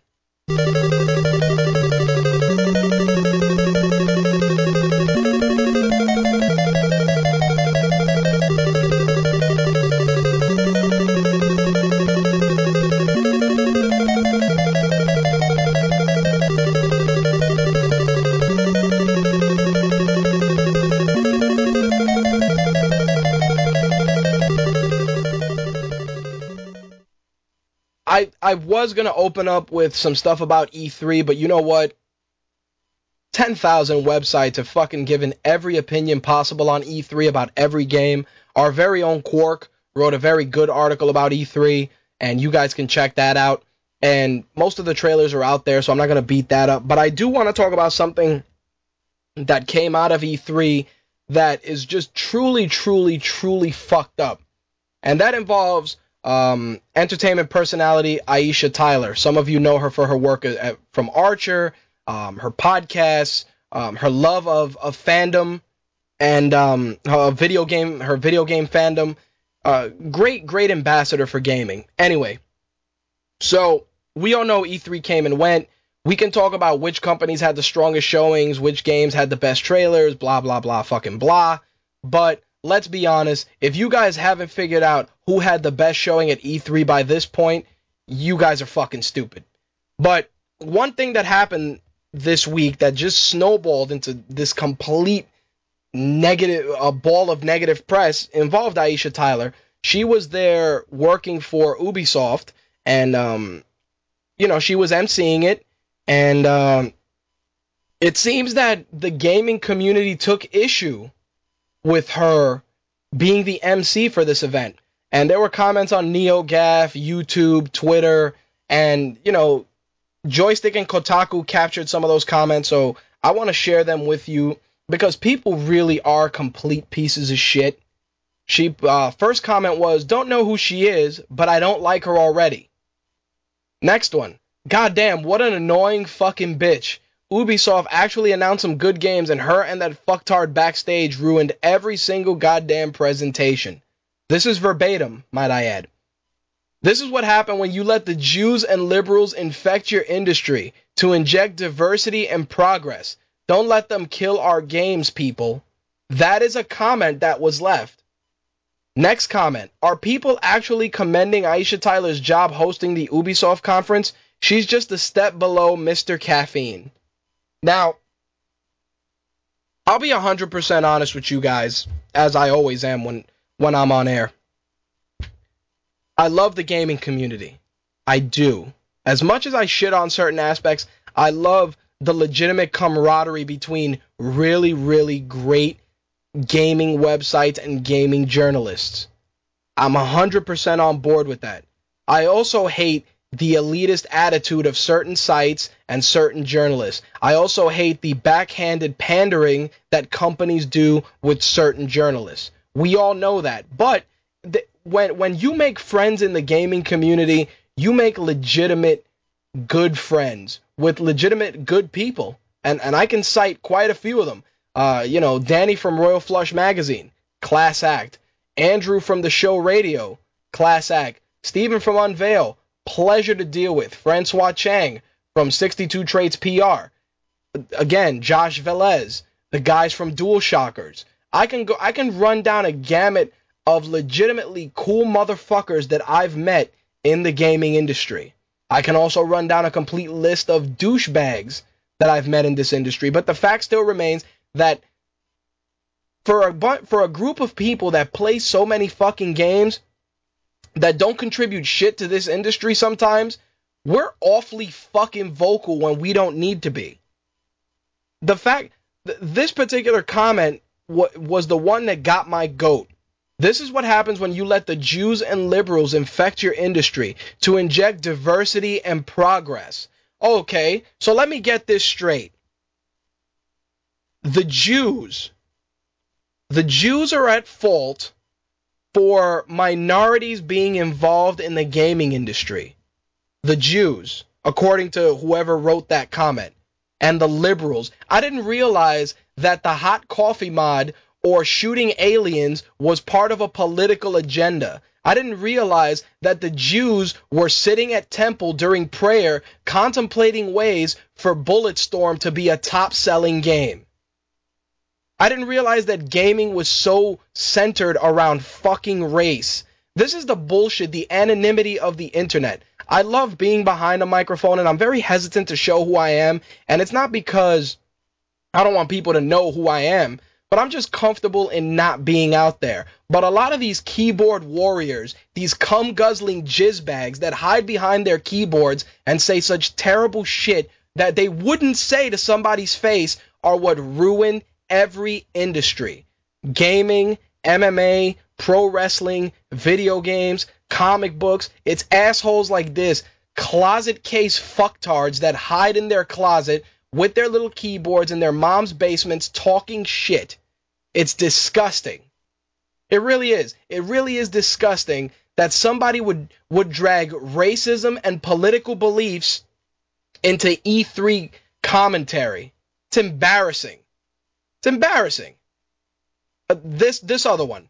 I don't know who she is, but I don't like her already. Last time I checked, when you watch E3 coverage, you don't give a fuck about anybody that's talking. The number one motivator is show me the fucking games. Even when Reggie is out there, Reggie fils is out there talking his shit. I, I I'm like, yo, can somebody get this motherfucker off my screen so I can see some games? Thank you. I don't say it because I don't like him. I just say it because my motivation is gaming. I want to see the trailers. I want to see hardware. I don't give a fuck about the guy cutting the promo to sell you the game. I give a fuck about the game itself. It's an it's an embarrassment. It's an embarrassment that people in this community hide behind fucking race. It's the same shit I talked about in in, in my gaming journalism article with Hip Hop Gamer. Same shit. If you're if you're sitting there talking shit about somebody that you know you wouldn't say to their face, you are a complete piece of shit. I'll be 100% honest. When we when we did Comic Con, I met the Dom father, Carlos Ferro, and I'm and I'm gonna be honest, uh, 100%. Carlos Ferro is considered to be a nice dude in most circles, but I've also heard he's a douchebag. That's that's you know that's something I've heard. I've also heard if if you get in cool with him, he's a tight dude to know. Great, that's fantastic. I met the guy at an event that we worked with Unveil on, and um, you know the guy has a great voice talent. You know he does Dom and Gears of War, Leonardo da Vinci, countless voices in countless games. The guy is, is a great asset to the industry. But at the end of the day, you are a voice actor, sir. You you probably you make a fuckload more money than than most people I know, myself included, and that's great. And I'm glad that you're an asset to this industry, but don't let the fact that you're so well known go to your fucking head. You know, this dude's in the club and he's popping bottles and yeah, and blah blah blah, and I'm the fucking Dom father, and yo, bring me some more bottles. A lot of Grey Goose was flowing, a lot of uh, you know, gaming journalism chicks hugging those nuts real tight. Oh yeah, you know, I'm the Dom father, blah blah blah, blockety blah. And it's like, all right, you know, that's cool. I'm glad, you know, you made it. That's awesome. So I met the guy, and um, you know, he's like, oh, who are you? I introduced myself, and he's like do you first question he asked, which kind of he goes, do you do you even play video games? And I'm looking at this dude, and I'm like, motherfucker, my name is on the fucking sheet that's promoting you being here. My Take Radio is there with Unveil on the same fucking one sheet. If you did your homework instead of trying to get over for being a voice talent, you'd know. Hey, that's Rich from My Take Radio. He's one of the guys on the flyer. Maybe I should, you know, find out who the fuck he is. No, that's okay. You're just going to say, do I even play video games? So me, being the eternal asshole that I am, I'm like, yeah, I play video games. like, oh, have you played Gears? I'm like, yeah, I've been playing Gears. He's like, have you played as Dom? And I said, fuck that guy. I let him die every chance I get. I said it. He just gave me like a like a blank look, like a look like you son of a bitch. But you know what? That's what happens if you come out of pocket being a, a, a, a condescending, high horse riding piece of shit. It is my job to kick you off your fucking horse. That's not to say that I dislike the guy. I just feel that he thinks he's a lot bigger than he is. You have to remember where you came from. You're only famous because of people in the gaming community that love the sound of your fucking voice. That's it. I like the guy. I do. I think, you know, he's a great asset, but the way he presented himself, maybe he had too much to drink, definitely not the move. And then bumped into him at Comic Con the next day. Slick is my witness for this, along with, with, with my wife Andrea. And I'm like, hey man, you know, it was great seeing you last night, blah blah blah. You know, uh, definitely would love to have you on the show, work something out, we could talk, whatever. You know, just trying to to to get past the night before, you know, where maybe like I said, maybe he was drinking and you know, maybe no, no, no. He just passed me on to the other guy that was there who was 10 times cooler from Epic, and that was it. Never, I gave him my card, whatever. Never heard from the dude. We never communicated, nothing. Do I think he's an asshole? Partially. Only because alcohol was involved and it may have amplified whatever douchey qualities he had. But again, for people not to know who Aisha Tyler is and automatically speak negatively of her is insanity. It's insanity. And I really hate that aspect of being involved in, in the gaming industry and MMA and comics and anything because these assholes are out there. And sometimes you really got to get in their face. You gotta. Cliffy B's another example. He fucking played us when we started doing the show. Played us. That's a guy I'd love to meet face to face. So I can tell him, hey, you know, I was that guy that you did this and this and this, you know? And yeah, I didn't need you to come on to get where I am. Cause he, he was he was a dickhead. He was a dickhead about it. And people tell me all the time, yo, Cliff is a is a cool dude. He's real nice, whatever. Yeah, but behind the keyboard, he was an asshole. Not knowing that this industry is incredibly small and I can run into him like any other person at any time. Same thing with Aisha Tyler. Anyway, she read NeoGaf, she read a couple of things, and she took to her Facebook and wrote a very, very detailed response calling out all these people that spoke negatively of her. And I'm going to read it because it was it was beautiful, masterful from start to finish. She opens up with the following. I've played since I was a little kid, since I begged my dad to to buy me a Nintendo LCD Donkey Kong Jr., since I blew through 3 weeks allowance playing Defender at the laundromat, since you were a twinge in your left in the left side of your daddy's underoos. I've been a gamer since I made friends with a girl in 5th grade just to get at her Atari. Wow, I remember those days. Since I missed the bus playing Galaga after school. Since I missed the start of Return of the Jedi playing Tempest in the theater lobby. You think you know, you don't know. I've been a gamer since before you could read. Since I aced midterms after staying up all night playing Evil Tetris. Since I became dorm champ at Leisure Suit, at Leisure Suit Larry. Since I double wielded on Time Crisis at Fuddruckers. Damn, I, I thought I was the only one. I was a voice in not one, not but two major video game titles. I hosted the Reach beta tutorial. I was a Gears of War superfan panelist at Comic Con. I hosted the Ubisoft presser at E3 2012. I didn't do any of it for the money. For the for most, I got paid next to nothing, and for some, less than that. I did it because I love video games because I've dreamt since I was a kid of being in one of the games I loved. How many video games have you done voices for? How many cons have you repped at? Your buddy's Unreal Tournament Garage Deathmatch doesn't count. I go to E3 each year because I love video games, because new titles still get me high, because I still love to I love getting swag. I love wearing my gamer pride on my sleeve. People ask me what console I play. Motherfucker, all of them. I get invited to E3 because real gamers know I'm a gamer. I don't do it for the money. I have plenty of money. I don't do it for the fame. Fuck fame. I do it because I love video games. I don't give out my gamer tag because I don't want a mess of noob jackholes lining up to assassinate me on Xbox Live. I don't give a shit what you think about my gamer score. I don't play to prove a point. I don't play to be the best. I play because I love it. I play, I've been playing my whole life. I'm not ashamed of it. I don't apologize for it. It's who I am to the core. I'm a gamer. To all the haters out there who claim I don't play, to the GAF dicks, GameSpot trolls, to every illiterate racist douchebag on Twitter, on YouTube, sorry. Flame away, go nuts, post every jackass comment your heart desires. I'll still be playing when your mom's kicked you out of your basement, and you have to sell your old ass console and get a real job. For now I say to you respectfully, and I mean this from the bottom of my heart, GFYS, which is go fuck yourself. That couldn't have been a more masterful squashing of trolls that that I've seen in a long time. And it's unfortunate that this this, this lady, you know, she does voices for she does voice work for Archer. She does a lot of stuff in the gaming community. And these motherfuckers genuinely sit there and shit on her. I bet you they watch Archer not knowing who does the voices and enjoy the shit out of the show, not knowing that the lady that they just shit on is a voice on the show they love.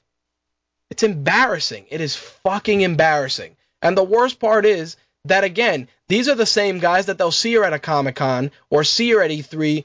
Hey Aisha, can I get a photo? Hey Aisha, can I get your autograph? Never, never knowing that, you know, with her never knowing that those might have been the guys that trolled her. It's embarrassing. Not me, man. I'm sorry. If if I know you and you say some shit and I bump into you in an event, I am calling you to fuck out. That's how it works. Hip hop gamers said it himself, and I've seen and you know and you know I've seen him and I've discussed it with him face to face. He says it. He's like, "Yo, you talk shit, let's debate it." Face to face, on Skype, on your show, on my show, let's debate it. That's how you gotta be. You gotta you you, either ignore trolls for them to shut up, or you show up at their fucking doorstep with a hatchet, a blowtorch, and some rope and set them straight. See, I like I like the second option. I like showing up at somebody's doorstep. Not to say I've done it before, because I have. I've showed up at people's desks at my job, and it's just just terrible things. But seriously, the anonymity of the internet is good, but some people just hide behind it a bit too much. That's why I gotta applaud, you know, people like Aisha Tyler, Bloodstain Lane, people that go out there and and they call out their detractors because that's what you got to do sometimes. You got to establish that you you're not to be fucked with. Simple as that. And I commend her for it. Regardless of how you feel about the Ubisoft presentation or what games were shown, I commend her for standing up and putting people in their place. Simple as that. Moving on into the other gaming news. EA Sports announced that they are now going to be doing UFC games from now on. Of course, that was unveiled at E3, and I'm a little bummed about it just because Dana White went on record shitting on EA for in turn shitting on mixed martial arts, and now of course EA wants a piece of the pie since TA, you know, since taking the rights away from THQ. So now they're gonna crank out UFC roster updates, and you know, take it for what it's worth. Personally, I like supporting the sport, and I'll probably play it, but if EA doesn't do some major shit every year, it's gonna become one of those games where I buy it once and that's it. Simple as that. Also at E3, we got a little bit of a little bit of news regarding the Wii U. Of course, the tablet controller was showcased, and the console is going to allow you to use two of those.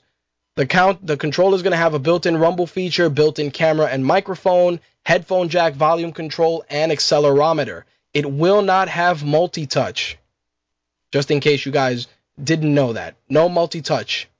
Some of the games that are going to be showcased that will be dropping when the system drops are Pikmin 3, Super Mario Bros. Wii U, Batman Arkham City Armored Edition, which I will explain in a moment, Scribblenauts Unlimited, and a couple of other titles as well. Now you're probably asking yourself, what the fuck is Arkham City Armored Edition? Anyway, Superhero Hype actually shed some light on this. Um, the game is going to include all the content from the original game, including all the DLC. But you're going to use something called Battle Armored Tech, which is uh, which well, it's going to be a new game mode. Excuse me, Battle Armored Tech mode, which is going to have new armored suits for Batman and Catwoman. These battle suits are going to allow players to build kinetic energy, and when activated, the players enter Bat mode to do more damage. In addition, the Wii U gamepad will give you instant access to the Bat computer in the game, allowing gamers to use the touchscreen for all the various tasks in the game. You're going to be seeing that and the console probably this holiday season. I think in theory it's kind of cool, but let's go back to what I've said before. Who is going to go and buy Arkham City on the Wii U for armor mode and the Bat computer? Who's going to do that? After the game's been out and people have played it. Maybe some people might, but again, the game is going to be old at this point. But that's not the only thing that was announced as well. Nintendo confirmed that Mass Effect 3 will be released on the Wii U as well. Digital Spy reported that the game was unveiled during Nintendo's E3 press conference. So there you have it. You will be seeing Mass Effect on the Wii U. Also being seen on the Wii U will be Tekken Tag Tournament, Trine 2, Ninja Gaiden 3, and Aliens Colonial Marines, which are all third party games debuting on the console as well.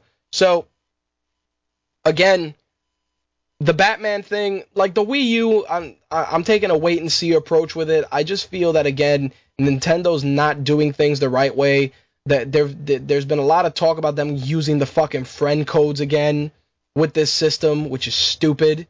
Um, I've heard that the system is only going to be able to do 720p instead of 1080. I, I've heard a lot of shit. I'm just going to take a more wait and see approach with it because if I continue to to to research and dig deep without having concrete evidence, it's just going to piss me off and and make me shit on Nintendo more. Which I'm to do now for this. According to IGN, there will not be an updated version of the 3DS, much like there was of the DS. Shigeru Miyamoto told uh, IGN that Nintendo is working on the successor to the 3DS instead of an upgrade that would include both analog sticks or other features. They will be doing a successor. He went on to say, I really feel that I'm satisfied with the 3DS hardware as it is. I feel it's the best for this generation. What we're thinking about right now is probably going to be for a future generation of handheld. Miyamoto added that a 3DS gyroscope could help accommodate the second circle pad to future 3DS games. So let me get this straight. You have like 14 versions of the uh, of the of the DS out there. You got the DS, you got the DS Lite, you got the DSi, you got the DSi XL. Now you have the 3DS. Then you go and you release the extra analog nubbin that you slide into the joystick. I mean that you slide into the controller, making the system a little bigger. Rather than make a new uh, uh, an updated system with that particular piece included, no, no, no, we're not going to do that. Fuck you. We're going to create another new system to fuck you up. That's what they're going to do. They're going to create another console to fuck you up. Quark in the chat says that the new console probably won't be out for like five years. Okay, you know, that's fine. But think about this. You have to get that extra add on, which is going to make your DS look cumbersome as shit, rather than Nintendo just say, hey, we're going to do a brand new 3DS, same price point, that's going to have the fucking analog stick added to it. Oh, no, we're not going to do that because that would make sense. No, fuck you. We're going to make you buy a new console. That's what it is. The, Quark has a point. It's true. It may not be out for a couple of years, and that's fine. But think about the fact that you release this add on that makes your system look completely fucking stupid. Because when you slide that fucking analog condom onto your fucking 3DS, it, it, it looks ridiculous. It looks it, it looks fucking stupid. It makes the portability of the system look completely insane. It's like carrying the Galaxy Note cell phone. Same shit, just a big ass, cumbersome brick in your pocket. It's stupid. When you realized, oh, we're going to put out this analog controller, that's when you should have decided, you know what? We'll wait a year, we'll get the analog controller out there, and then we'll just throw out another 3DS that has both analog sticks on the system. Just because gamers deserve to have a system that's easy to carry and they don't have to worry about, oh, what do, what am I going to do if I lose this other part of the controller? Stupid. It's fucking stupid. I don't understand their rationale. These fucking close-minded motherfuckers at Nintendo. Friend codes? We're going to go with the fucking friend codes again? I want my screen name to be Yoshi's vagina. Can you motherfuckers accommodate my ass? That's what I want to be. I want to be Princess Peach's lunchbox. Can I be that? Instead of 7876321.652. How about that? Can I just be that? Can I be Fireflower Dick? Can I be Piranha Plant Ass? Something. Anything. Can I be Luigi's black brother? Ugh. Quark went on to say that friend codes have been uh, have officially been debunked. Look, here's my here's my issue with the friend codes. They every and it's true because I'm looking at it and they have been debunked. But you know what? Nintendo they won't do if they go, "Oh, we're not going to use the friend code. We're going to do some other shit." That's what we're going to do. We're going to do some other shit everybody that's commenting on this particular article with the fucking friend codes is, oh, they're not going to do them. Oh, they are going to do them. I'll put the link on the fan page so you guys can read some of the commentary. Look, any way you slice it, I just I just want to have a fucking gamer tag.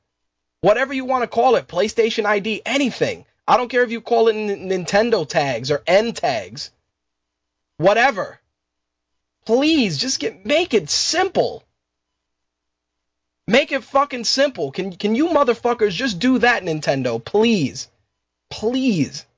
I want to be called Wario's mustache.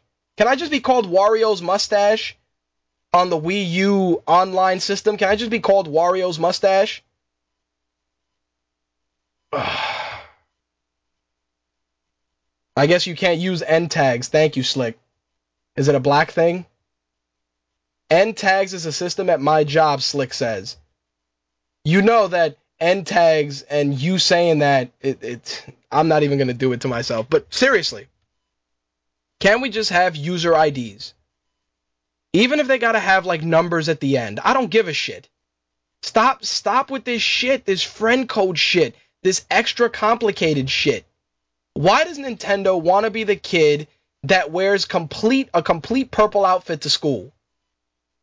Seriously.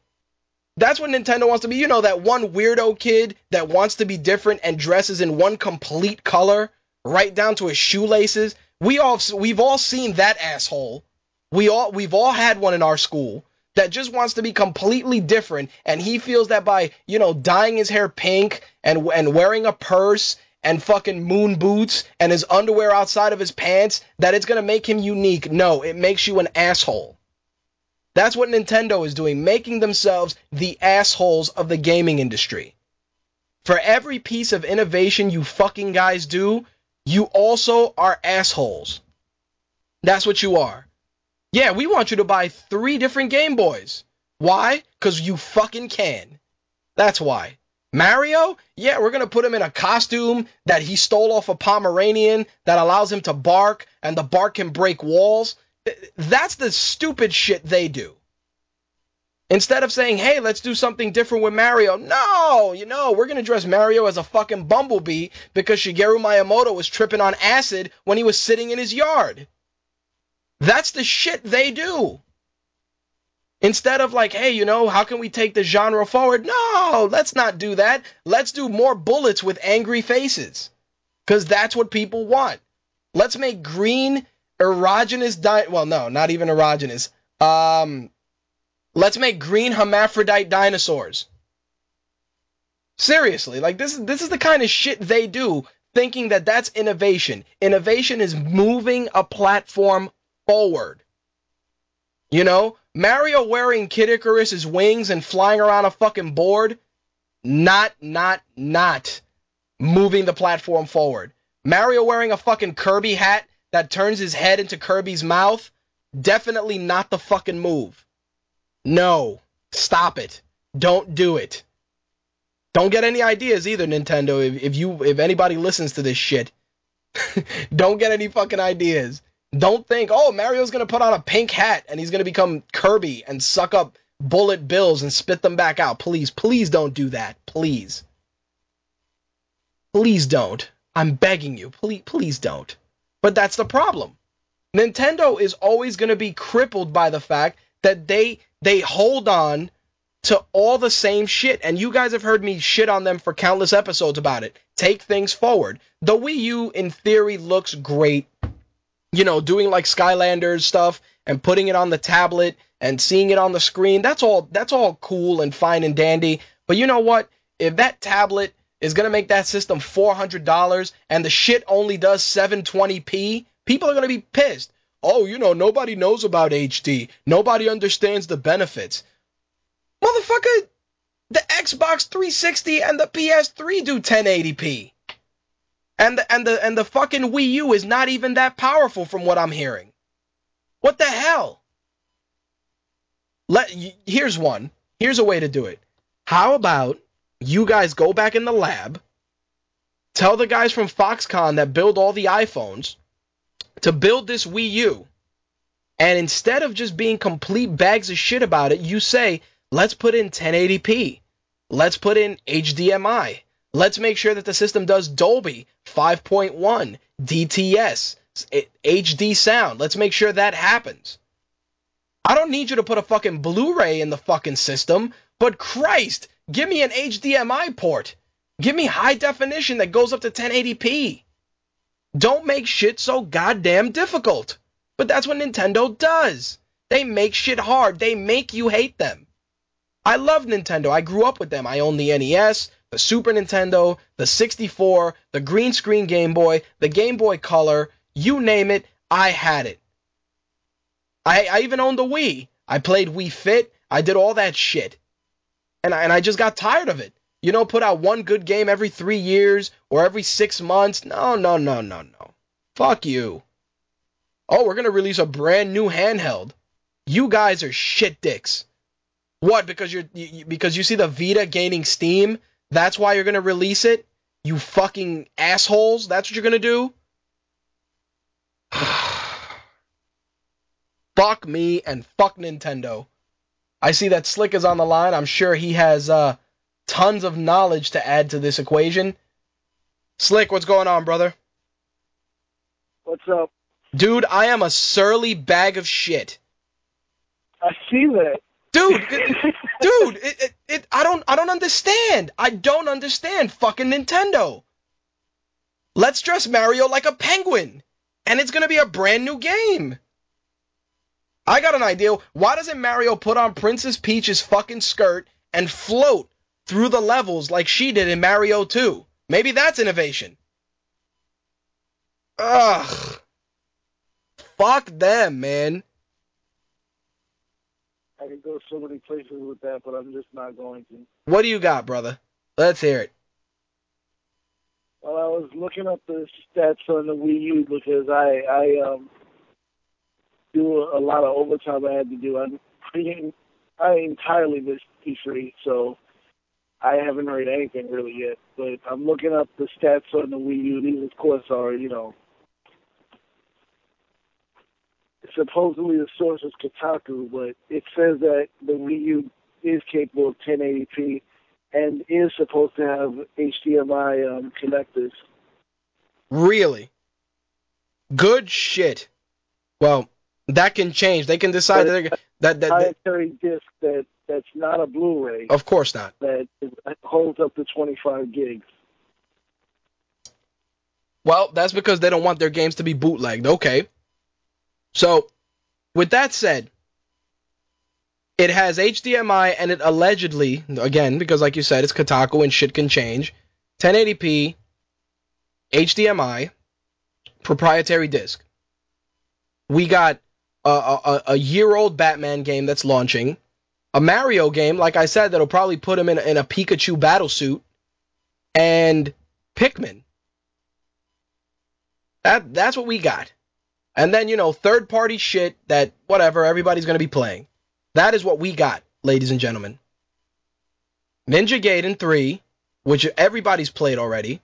Tekken Tag Tournament 2, which whatever might might might just be on the cusp of coming out. Aliens Colonial Marines and you know whatever other third party titles they throw in there, you know, fucking Mario Cooking Fest or fucking Cooking Mama 8 or the Food Network Iron Chef game. Can you believe that shit was on the Wii? Iron Chef America. Which people will have already played by that time. Thank you. Fucking, it's like, oh yeah, we got Pikmin. We got Pikmin, bitches. We got little colorful slaves that build shit. I'm sure all of you are gonna want to play it. Oh yeah, let's play Ar- Batman Arkham City where he decides to put on BattleTech armor and beat the fuck out of people. Oh yeah, that's brand new. Really? Because I can look at the back computer on a touch screen. That's that's your innovation. Th- this is the shit I'm talking about. I can't really say anything on Pikmin because people really do love that game. dude, I, I like Pikmin and that's cool, dude. But you, uh, unless, again, you've played one Pikmin, you've played them all. You know, unless the Pikmin combine to form a giant Pikmin that stomps through fucking Tokyo and spits fire and farts pixie dust, I, it's Pikmin. It's little colorful fucks. Who cares? My thing is they seem to be dropping the ball again because there's no confirmed Mario game at launch. Nope. All they're saying is, oh, you know, you're getting Super Mario Brothers Wii U. Is the shit coming out with the game? Yes or no? Quark says, I am ignorant. Says the guy that hates Nintendo. I'm ignorant. I'm the host, you fuck. I can be ignorant if I want to be. And that's real juvenile coming from me. I don't give a shit. Stop talking shit. Wait till you come down here. No, but seriously, dude. I, the, the the shit that annoys me more so is this whole 3DS situation. Yeah, I took a look at that too, and I was like, Tell me that's not fucked up, dude, because you you like- bought it. but this new thing looks like something that Mad Catz pulled out of their ass, and this is an official Nintendo accessory. I'm like, this is just a bad idea. Like, what what the hell are you even going to do with that stick? Dude, like, what game's supposed to supposed to utilize that? well, the analog stick that you slide in there was uh, originally going to be used, I believe, with Resident Evil. If I remember correctly, that second analog, you know, the second analog controller that you slide into the, the 3DS was supposed to be a first party accessory if I'm if I'm not mistaken. It's supposed to come bundled with a game. Ugh. If I hold on a minute, let me let me re, let me look in the bat computer. my thing is just this: it's like, regardless of whether the 3DS came out with two analog sticks or not, it's like your dev kits allow developers to make games based upon the hardware that's there. Yeah, see the Circle Pad. They released it in Japan December uh December 10th. It was supposed to co- co- be used with Monster Hunter Tri G, Biohazard Revelations, which is Resident Evil Revelations, Metal Gear Solid, Snake Eater 3D, Ace Combat 3D, Cross Rumble, Dynasty Warriors Versus, and Kingdom Hearts 3D Dream Drop Distance. The slide pad is is supposed to run on a single AAA battery for use. Oh, so I need another battery too. Yep, you see, you see this really- I shit? was, I was thinking it, and now I'm going to say it. They really should call it the Nintendo 3DS Circle Jerk. Dude, it's it's it. I I just posted the link in the chat. This is the shit I'm talking about. So rather than say, you know what, let's build a, a console that has this built in, you know that that works, that that you know people can buy for the same price. Because dude, at this point, what does it even matter? Think about it. You got two analog sticks on the fucking Vita already, and you assholes are late to the party. Put the fucking sticks in there.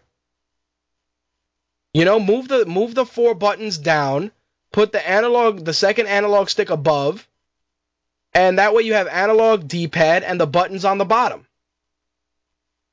It'll be a little bigger, but if you look in the picture that I posted in the chat, it's not terrible, dude. Like re like rebuild the system so you don't have to add this stupid add-on that requires batteries. It's stupid. Why don't you just add a port so I can attach a blender to it? It'd be one thing if it just if it was a battery that was going to add to the battery life of the 3DS, but this is just the power of the stupid thing itself. Thank you. And I even I'm gonna post a link for the Verge so you can see how stupid it looks up close. Since you're since you're in the chat, take a look at this fucking photo of this stupid shit.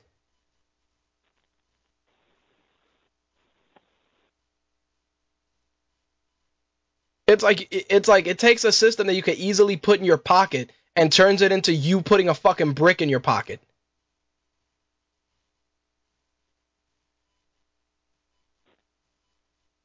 And it does significantly increase the size of the system. Dude, it's, it's, it's insane. It's fucking nuts, dude. It's nuts. It is fucking nuts. See, see why I get mad at them, dude? Everybody that listens to the show must be like, Rich is out of his fucking mind. Eh, Which is true. I am a, a lunatic. But, again, These are legitimate gripes. Look You at that can't even change games while the thing is in there. Look at that giant Nintendo dildo that they're fucking you with. Attach this controller to this 3DS and stick it up your ass for sexual enjoyment. Comes with a panty sniffing game. Seriously. This, this is where it's going, dude. They're just they're just fucking the consumer at this point. You know, when I eventually go to Japan, let me bring you back a panty sniffing game. Bring me back one. I would love to review it. anything else anything else you need to add, my friend? No, I'm good for now. Oh, I'm definitely gonna need you for the movie segment, and you'll see why in a few minutes. All right. Peace. All right, ladies and gents, that was slick. Let's wrap up this video game segment so we can get into these movies. EA announced that they will be releasing a special edition of Medal of Honor Warfighter, which will only be available to military members. The Medal of Honor Warfighter Military Edition will include a limited edition of the game, as well as various in game unlocks, and also include a Project Honor camouflage pattern. All money raised through this will go to the Navy SEAL Foundation, the Special Operations Warrior Foundation, and other charities. In addition, the company is also selling various exclusive Medal of Honor items that will help those charities as well. To ensure that only military members can get these, they'll only be sold through GOVX. So, if you are a member of the United States Armed Forces and you're a gamer, you can pick up Medal of Honor Warfighter, help whatever charitable organization you choose for the armed forces, and get a pretty kick ass game too. So, be on the lookout for that as well if you are in the armed forces. The Minecraft Xbox Live will be getting a patch, which is going to add a couple of new features. You're going to be getting autosave, plus the ability to turn autosave off or set it to 15 minutes. From set it from 15 minutes up to two hours. Uh, you're going to split sensitivity controls. You're going to add an interface, opacity slider, uh, gamer tag display on split screen, uh, changes to the options menus, uh, new sections for how to play multiplayer. And there's also going to be some fixes that will be implemented as well, including fixes for the leaderboard, server disconnect messages that uh, pop up, intermittent crashing on crashing on saving, uh, the duplication bug, um, frame rate drops, graphical issues with stairs, and a fix for the zombie pig pen. So there you have it. If you are a Minecraft player, be on the lookout for that, and you'll be able to make some changes to your games and not worry about them getting fucked up. So there you have it. Let's talk a little bit about NPD stuff to wrap things up.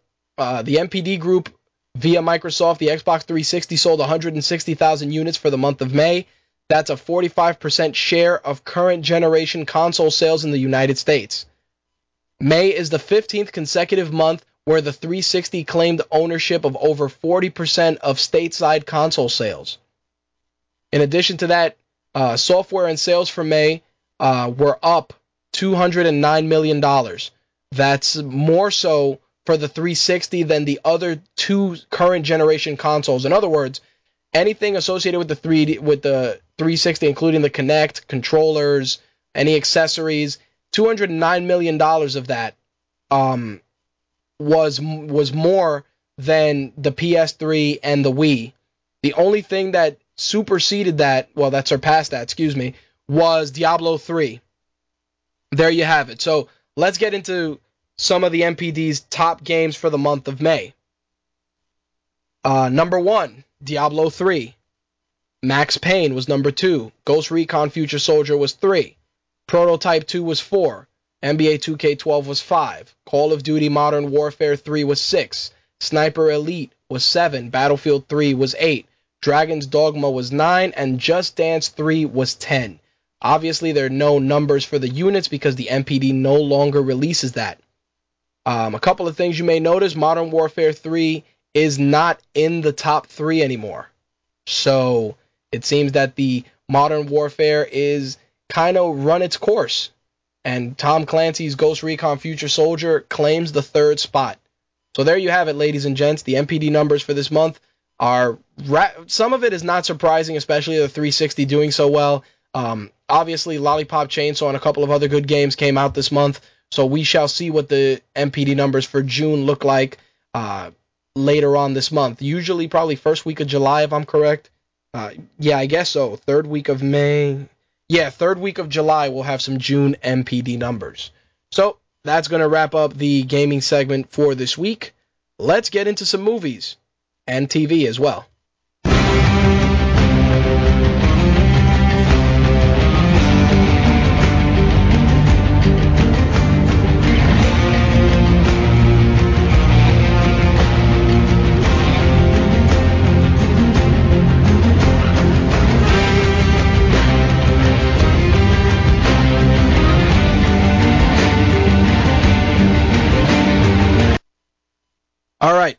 We're going to get into some movies. One quick announcement Slick's review of Lollipop Chainsaw is live on mytakeradio.com. If you want to know if it's worth your hard earned cash, definitely go check it out, mytakeradio.com. You can also find the link on our Facebook fan page as well. My Take Radio's movie segment this week is brought to you by Best Buy. Go to bestbuy.com and pick up all the latest games, movies, and accessories. BestBuy.com is the proud sponsor of My Take Radio's movie segment this week.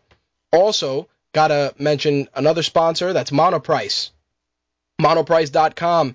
If you're tired of going to Best Buy and other stores and getting raped for cables, definitely head over to monoprice.com, pick up your HDMI cables for all your favorite systems and also your extra HD well your extra HD cables for your Xbox 360, PS3 if you're going to do any kind of streaming and capturing not paying arm and a leg for them. Monoprice.com is the way to go for that. All right. Let's talk about this first thing, which re- pretty much is almost confirmed, but not 100%. And it involves a, a, a former TV movie, which was also based off a book. That, my friends, is It. If you were a kid in the 90s and you saw Stephen King's It, on the small screen with the fucking killer clown, you were probably fucked up. And um fucking Quark. Quark Quark is breaking my balls about Best Buy being a sponsor for the segment they are. But yes, they do rape you for the cables. They're good for the movies, they're good for the games, but they rape you for the cables. Yeah, I can say that. Monoprice doesn't. That's why they get a plug.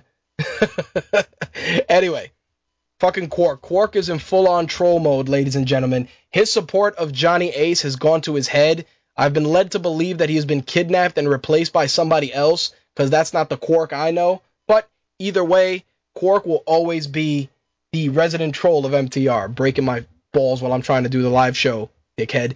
Anyway, as I was saying, it is coming to the big screen, and it's going to be done in two films. Uh, part of the film is going to take place in the present day, and the other part of the film will be taking place in the past. Obviously, going this route allows for you to do uh, partly what they did in the TV show, but bring it forward a little bit and bring more present day stuff into it. Uh, when I watched it when I was younger, I think that um, it, it was very, very well done for a small screen presentation. I think that taking it to the big screen, um, is is going to be huge. Uh, right now, uh, Fukunaga will be directing and co-writing this particular script for the film. I am very intrigued to see if they could just bring that same level of fear from the small screen to the big screen. Personally, it was a crowning achievement in terms of horror on television at the time. I mean, you got Supernatural, The Vampire Diaries, you got stuff like that, but it was in a was in a class all its own at the time. I really, really, really liked it, and I'm hoping, hoping, hoping that bringing it to the big screen keeps those same elements that freaked us out when we were younger. Simple as that. Now, here's a bit of news that I'm sure Slick is going to want to comment on. Superhero Hype reports that the Teen Titans will be returning to the Cartoon Network with a new series. Uh, the new program is going to be Teen Titans Go. It's going to be a half hour comedy action series inspired by the original show, and it's going to show quote unquote the humorous side of being a teenage superhero. Simple as that. The cast of the original series will return, including Greg Cipes as Beast Boy, Scott Menville as Robin, Khary Payton as Cyborg, Tara Strong as Raven, and Hynden Walk as Starfire. So that's going to be the brand new Teen Titans series.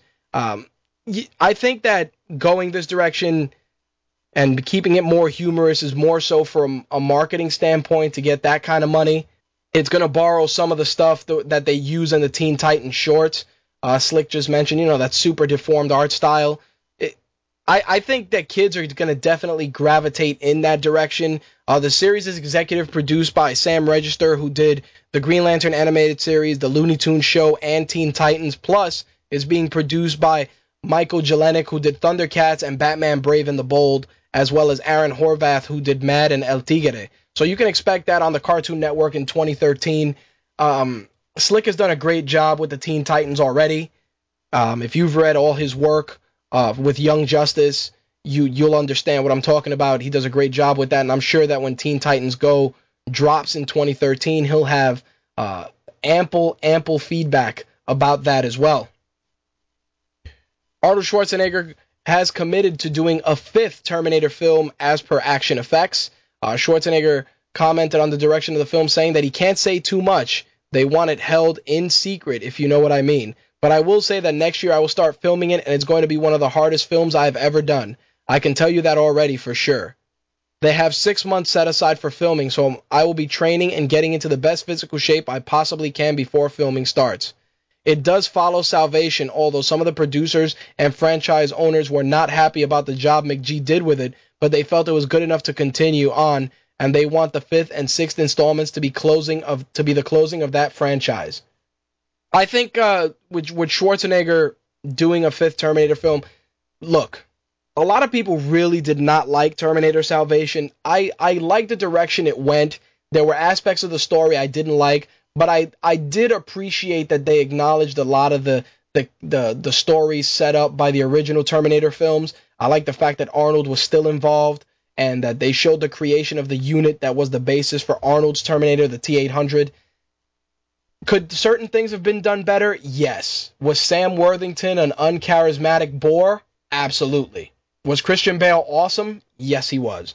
But the movie itself did have certain plot points that I really didn't like. I like the fact that they had so many different types of Terminators, the motorcycle Terminators, and and all these different models, and they really dug deep into the mythology. The only thing I just don't like that they're doing with it is that they want to do these extra films, which I have a feeling involving so many other people is going to kind of blur the waters between uh, the first Terminator film and T2 and the and the establishment of those stories. I understand Schwarzenegger's involvement. It helps set that up and kind of help bring things full circle. But going into a fifth and sixth film and expanding on that universe may fuck up the stories that were already set up in Terminator 1 and Terminator 2. That's how I see it. I like Salvation. It was it was a cool flick. The the, the visuals were were awesome. It's a great test Blu-ray if you got a, a nice home theater and you want a test disc. Salvation has great sound, but I don't know, man. Expanding fifth and sixth. Well, look, Quark Quark makes a point. He one and two are the only ones that he feels are canon. One and two tied together. Terminator three tied together in in characters only in Rise of the Machines. Salvation kind of went back to the beginning. And um you know, the the the shit that fucked up Terminator 3 was that they kind of they went all out. Like oh we're going to do all this crazy shit. We're going to have a female terminator that's electric and liquid metal and made out of fucking tupperware plastic and all this shit instead of just keeping it the way that it should have been. You know one cyborg sent to kill one cyborg sent to protect. You you guys you set up one and two so perfectly then that third one that rise of the machines arnold looks super old Nick Stahl fucking was was complete dog shit. He was awful as John Connor, awful as hell. And then, you know, you go back and you have Nick Stahl now grown up, played by Christian Bale. What are you gonna do? Are you gonna get Christian Bale to do the fifth and the sixth ones? Because that's where it needs to go. I mean, you know, he the, the guy gave up his heart so John Connor can live. You got to tell more of that story. At least that's what I hope. Hopefully they don't erase all that shit and add some extra shit to the mix that once again is going to muddy the water. We shall see how it pans out, ladies and gents. In some DC movie news, DC has a lot of movie projects on the table that they plan on bringing to the silver screen. Variety reports that besides the Justice League movie that they're working on, they're also working on the Wonder Woman film. They're getting writers for that. They're also developing movies for The Flash, Aquaman, Green Arrow, Shazam, The Suicide Squad, and Lobo. The Flash and Lobo originally were just rumored to be in development, but they are slowly moving that forward. In addition to that, Variety reports that they do want to do another Green Lantern film, but they're not sure if they want to do a sequel or a reboot. Um, Variety says that the studio is currently deciding if they want to relaunch the character in a completely new way, or with the reboot maintaining some continuity but maybe using a different Green Lantern, such as John Stewart or Kyle Rayner. It's either that or going back to Hal Jordan or starting over. Here's a couple of things. The Green Lantern movie, the storyline was cool, the effects were okay. The problem is that Ryan Reynolds was he just didn't fit as Green Lantern. Green, you know, Ryan Reynolds is more Flash you know, he's more the Flash, you know, the trolling, shit talking superhero than Green Lantern. Hal Jordan's supposed to be a noble fighter pilot who's brash and a little a little crazy. That's how you got to do it. But I I just felt Ryan Reynolds wasn't the guy for that role. He wasn't. Can he have played the Flash? Absolutely. But the problem with Green Lantern is that he his mythology is so deep and he has so many villains that it's very it's very crazy to to try and bring that in into one film. I mean, going with Sinestro and Parallax, you could have just as easily gone with just Sinestro and saved Parallax for later. I mean, you tease the end where Sinestro gets the yellow ring and the Sinestro corpse. Spoiler alert for those that haven't seen the movie. Sorry. Um, but the fact still remains that you could have done it with John Stewart or with Kyle Rayner. You chose to do it with Hal Jordan, and now personally, I feel that you got to stick with it. Maybe you want to do more with the Green Lantern Corps and then add John Stewart or Kyle Rayner into the mix. Maybe we, we got to go in that direction. Maybe you want to add Guy Gardner in there, have a little fun with it. Add, a, add another cocky, insane human into the Green Lantern Corps. You could do that. Slick definitely does not want Guy Gardner. I like Guy Gardner, man. A lot of people give him a bum rap. He is an awesome Green Lantern just because he's a complete psycho. I like that shit, but adding him in there with like Hal Jordan would kind of offset the whole noble aspect of Guy Gardner. Think of think of the Green Lantern movies as Lethal Weapon. Hal Jordan is Murtaugh and Guy Gardner is Riggs.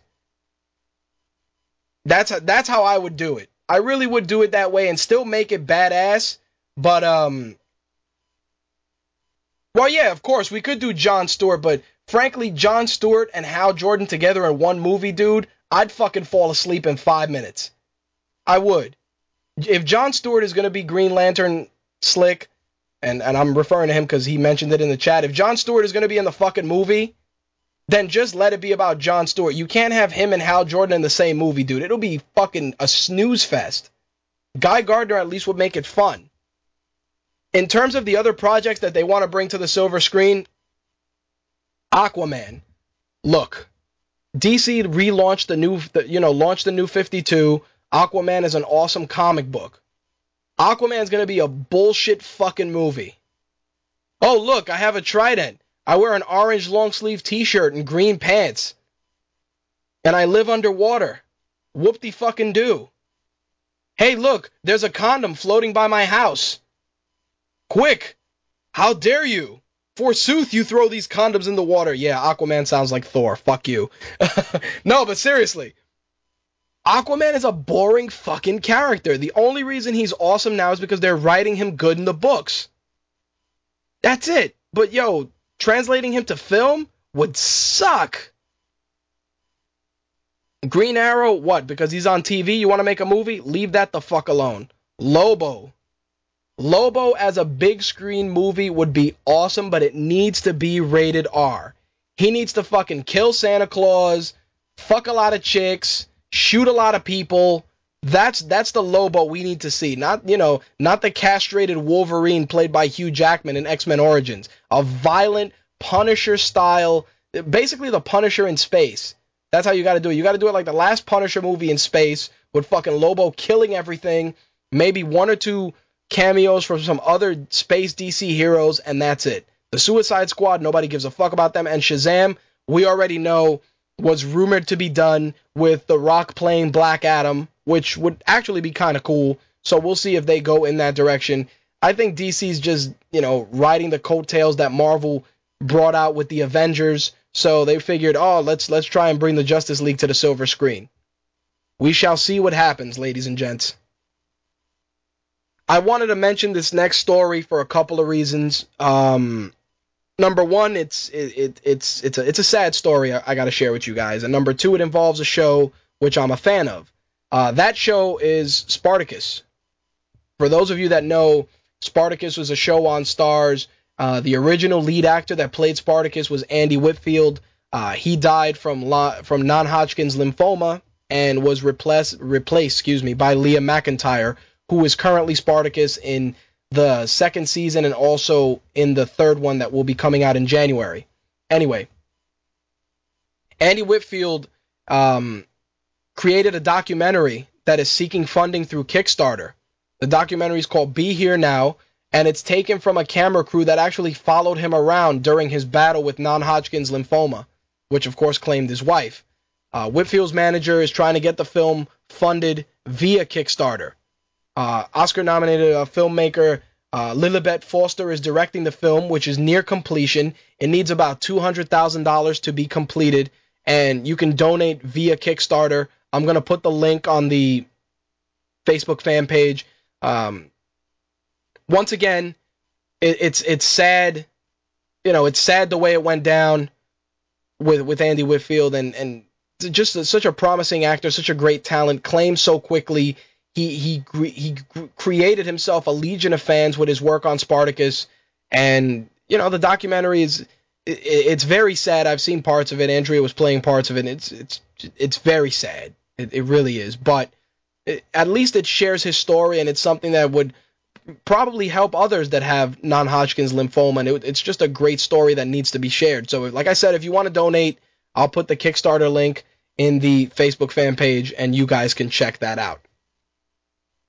In some Marvel movie news, Avi Arad said that you may see Spider-Man in the Avengers at some point. Initially, he said that it would never happen, but things have changed. He uh, recently told Crave Online, everything is possible. If something like that happens, it's great for Disney, it's great for Sony. If the right story comes in, we'll definitely look into it. Right now, we're working on a Venom film, which will be taking place possibly in the Spider-Man universe. Avengers to me was an expected to, uh, was an expected success, and I never looked at it because Avengers was successful. He add he went on to add the way to make team up movies work is to create the raw materials both technically and creatively. In other movies first, in creating it in other movies first. Team ups can happen once you create the character, establish the CG, otherwise it's not affordable. So there you have it. You may see Spider-Man in the Avengers. That that works for me. I got no problem with that. Let's talk some box office numbers. Everybody expected Prometheus to be number one. Turns out that was not the case. Madagascar 3 took in $60.4 million in the first in this first weekend. Prometheus took in 50 million. Snow White and the Huntsman took in 23. Men in Black 3 took in 13.5 million dollars. The Avengers was number 5 with 10.8. The Best Exotic Marigold Hotel took in 3.2. What to Expect When You're Expecting was number 7 with 2.7. Battleship was 8. The Dictator was 9. Moonrise Kingdom was 10. Now, of course, it wouldn't be an episode of MTR. It wouldn't be complete without a what the fuck movie news. And ladies and gentlemen, here it is. Adam Sandler's Happy Madison production is developing Hasbro's Tonka toys for a movie. IGN reports that Happy Madison and Sony Pictures Animation will be teaming with Hasbro to shoot to shoot the film as a motion capture animated movie from the script of Fred Wolf. In addition to this, Sony is also making adaptations of Hasbro's Risk and Candyland board games as films. Sony Pictures president Bob Osher said the following In its 65 years, Tonka has become more than a toy or a brand. Tonka trucks are a rite of passage for kids all around the world.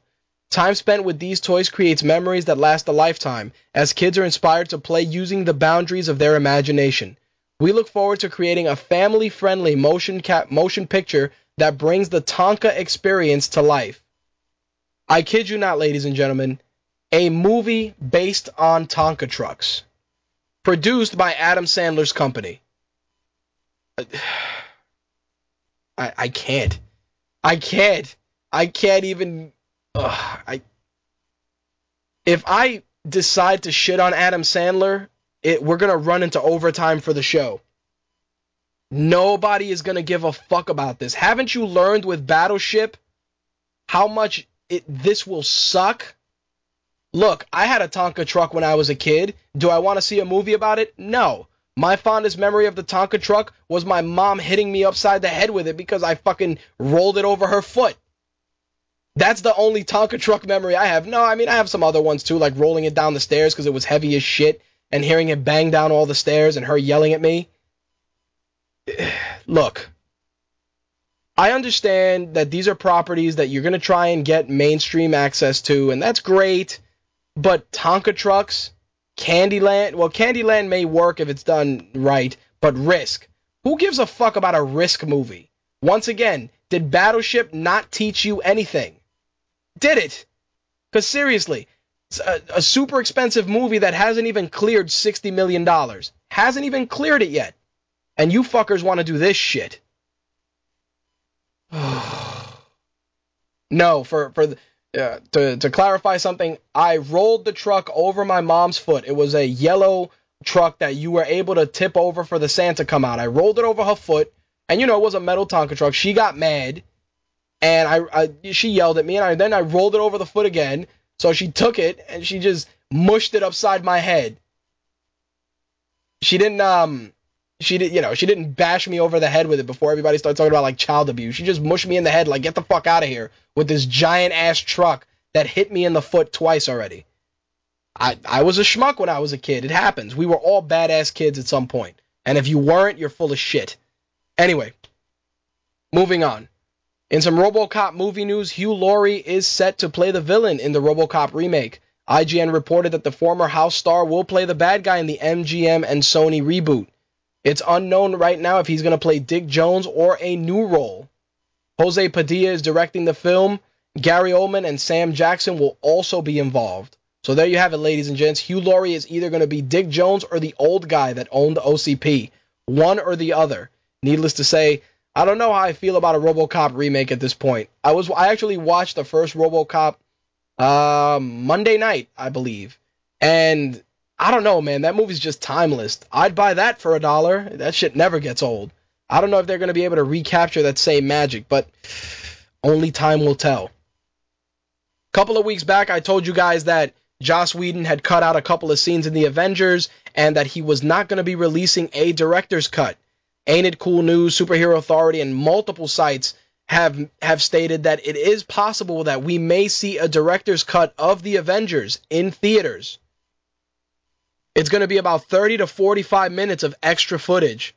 Right now, the Avengers is close to banking $600 million, and the release of the director's cut can add to those box office records. Right now, the director's cut is rumored to be coming out in August, and then they're going to use that as a push for the DVD and Blu ray release in September. There you have it. Possible director's cut Avengers in August, so be on the lookout for that. Last but not least, another another video game destined to come to our box office will be Splinter Cell. Deadline reports that Ubisoft is working on looking for a studio to produce the film based on the franchise. The original first game in 2002 and set in 2004, followed the adventures of covert operative Sam Fisher, part of a top secret national security agency branch called the Third Echelon. So there you have it, Splinter Cell may be coming to the main, well, to the to the mainstream, to the big screen. That's it, ladies and gents. That actually is going to wrap up the show for this week. I did realize that I did not do the opening monologue, so I'll figure I'll, I'll talk about this stuff to close and uh, share a little bit about my blog world experience, and that'll take the show home for this week.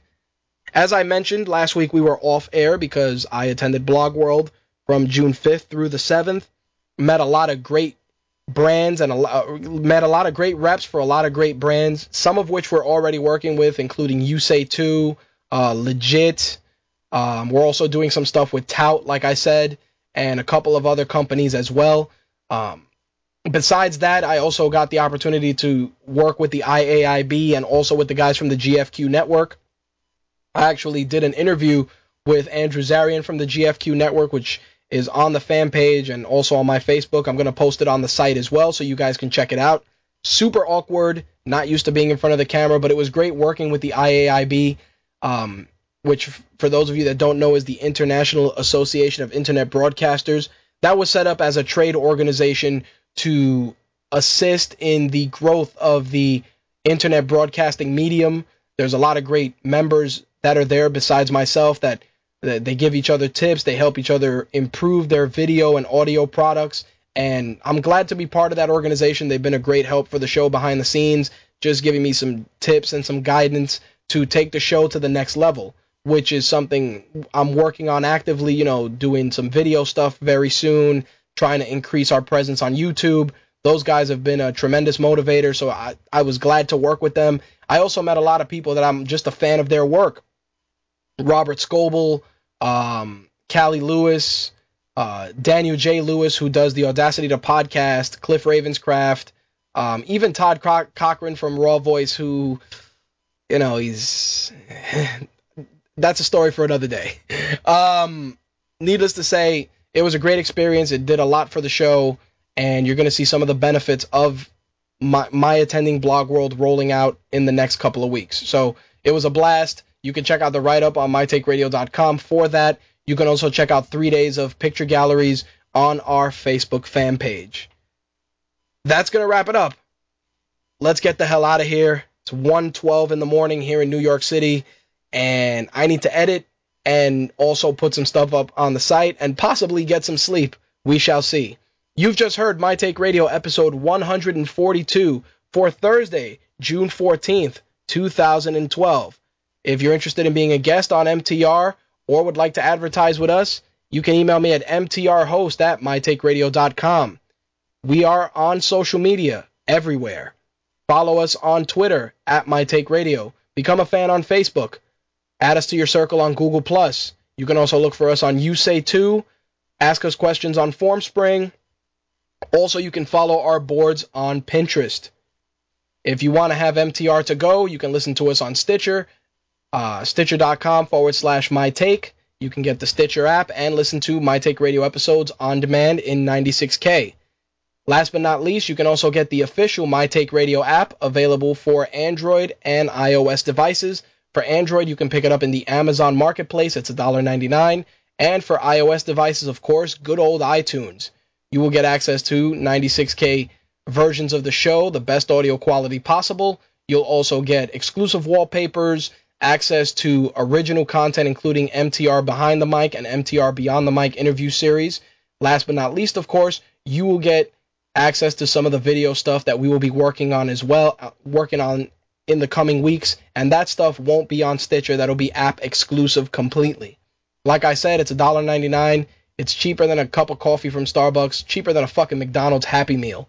Do yourselves a favor, pick it up if you want to get the full MTR experience. You can also listen to My Take Radio on Blog Talk Radio and its terrible audio quality. You can also look for us in Zune Marketplace, Blueberry, Miro, and in other podcast outlets. That's going to wrap it up for this week. Taking us out will be Another Dance by Pulling Punches. You can follow them on Twitter at Pulling Punches. You can also become a fan of their Facebook fan page. It's facebook.com forward slash pulling punches. I will catch you guys next week. Thank you guys for listening. Thank you all for your continued support. We are out of here. That's all, folks.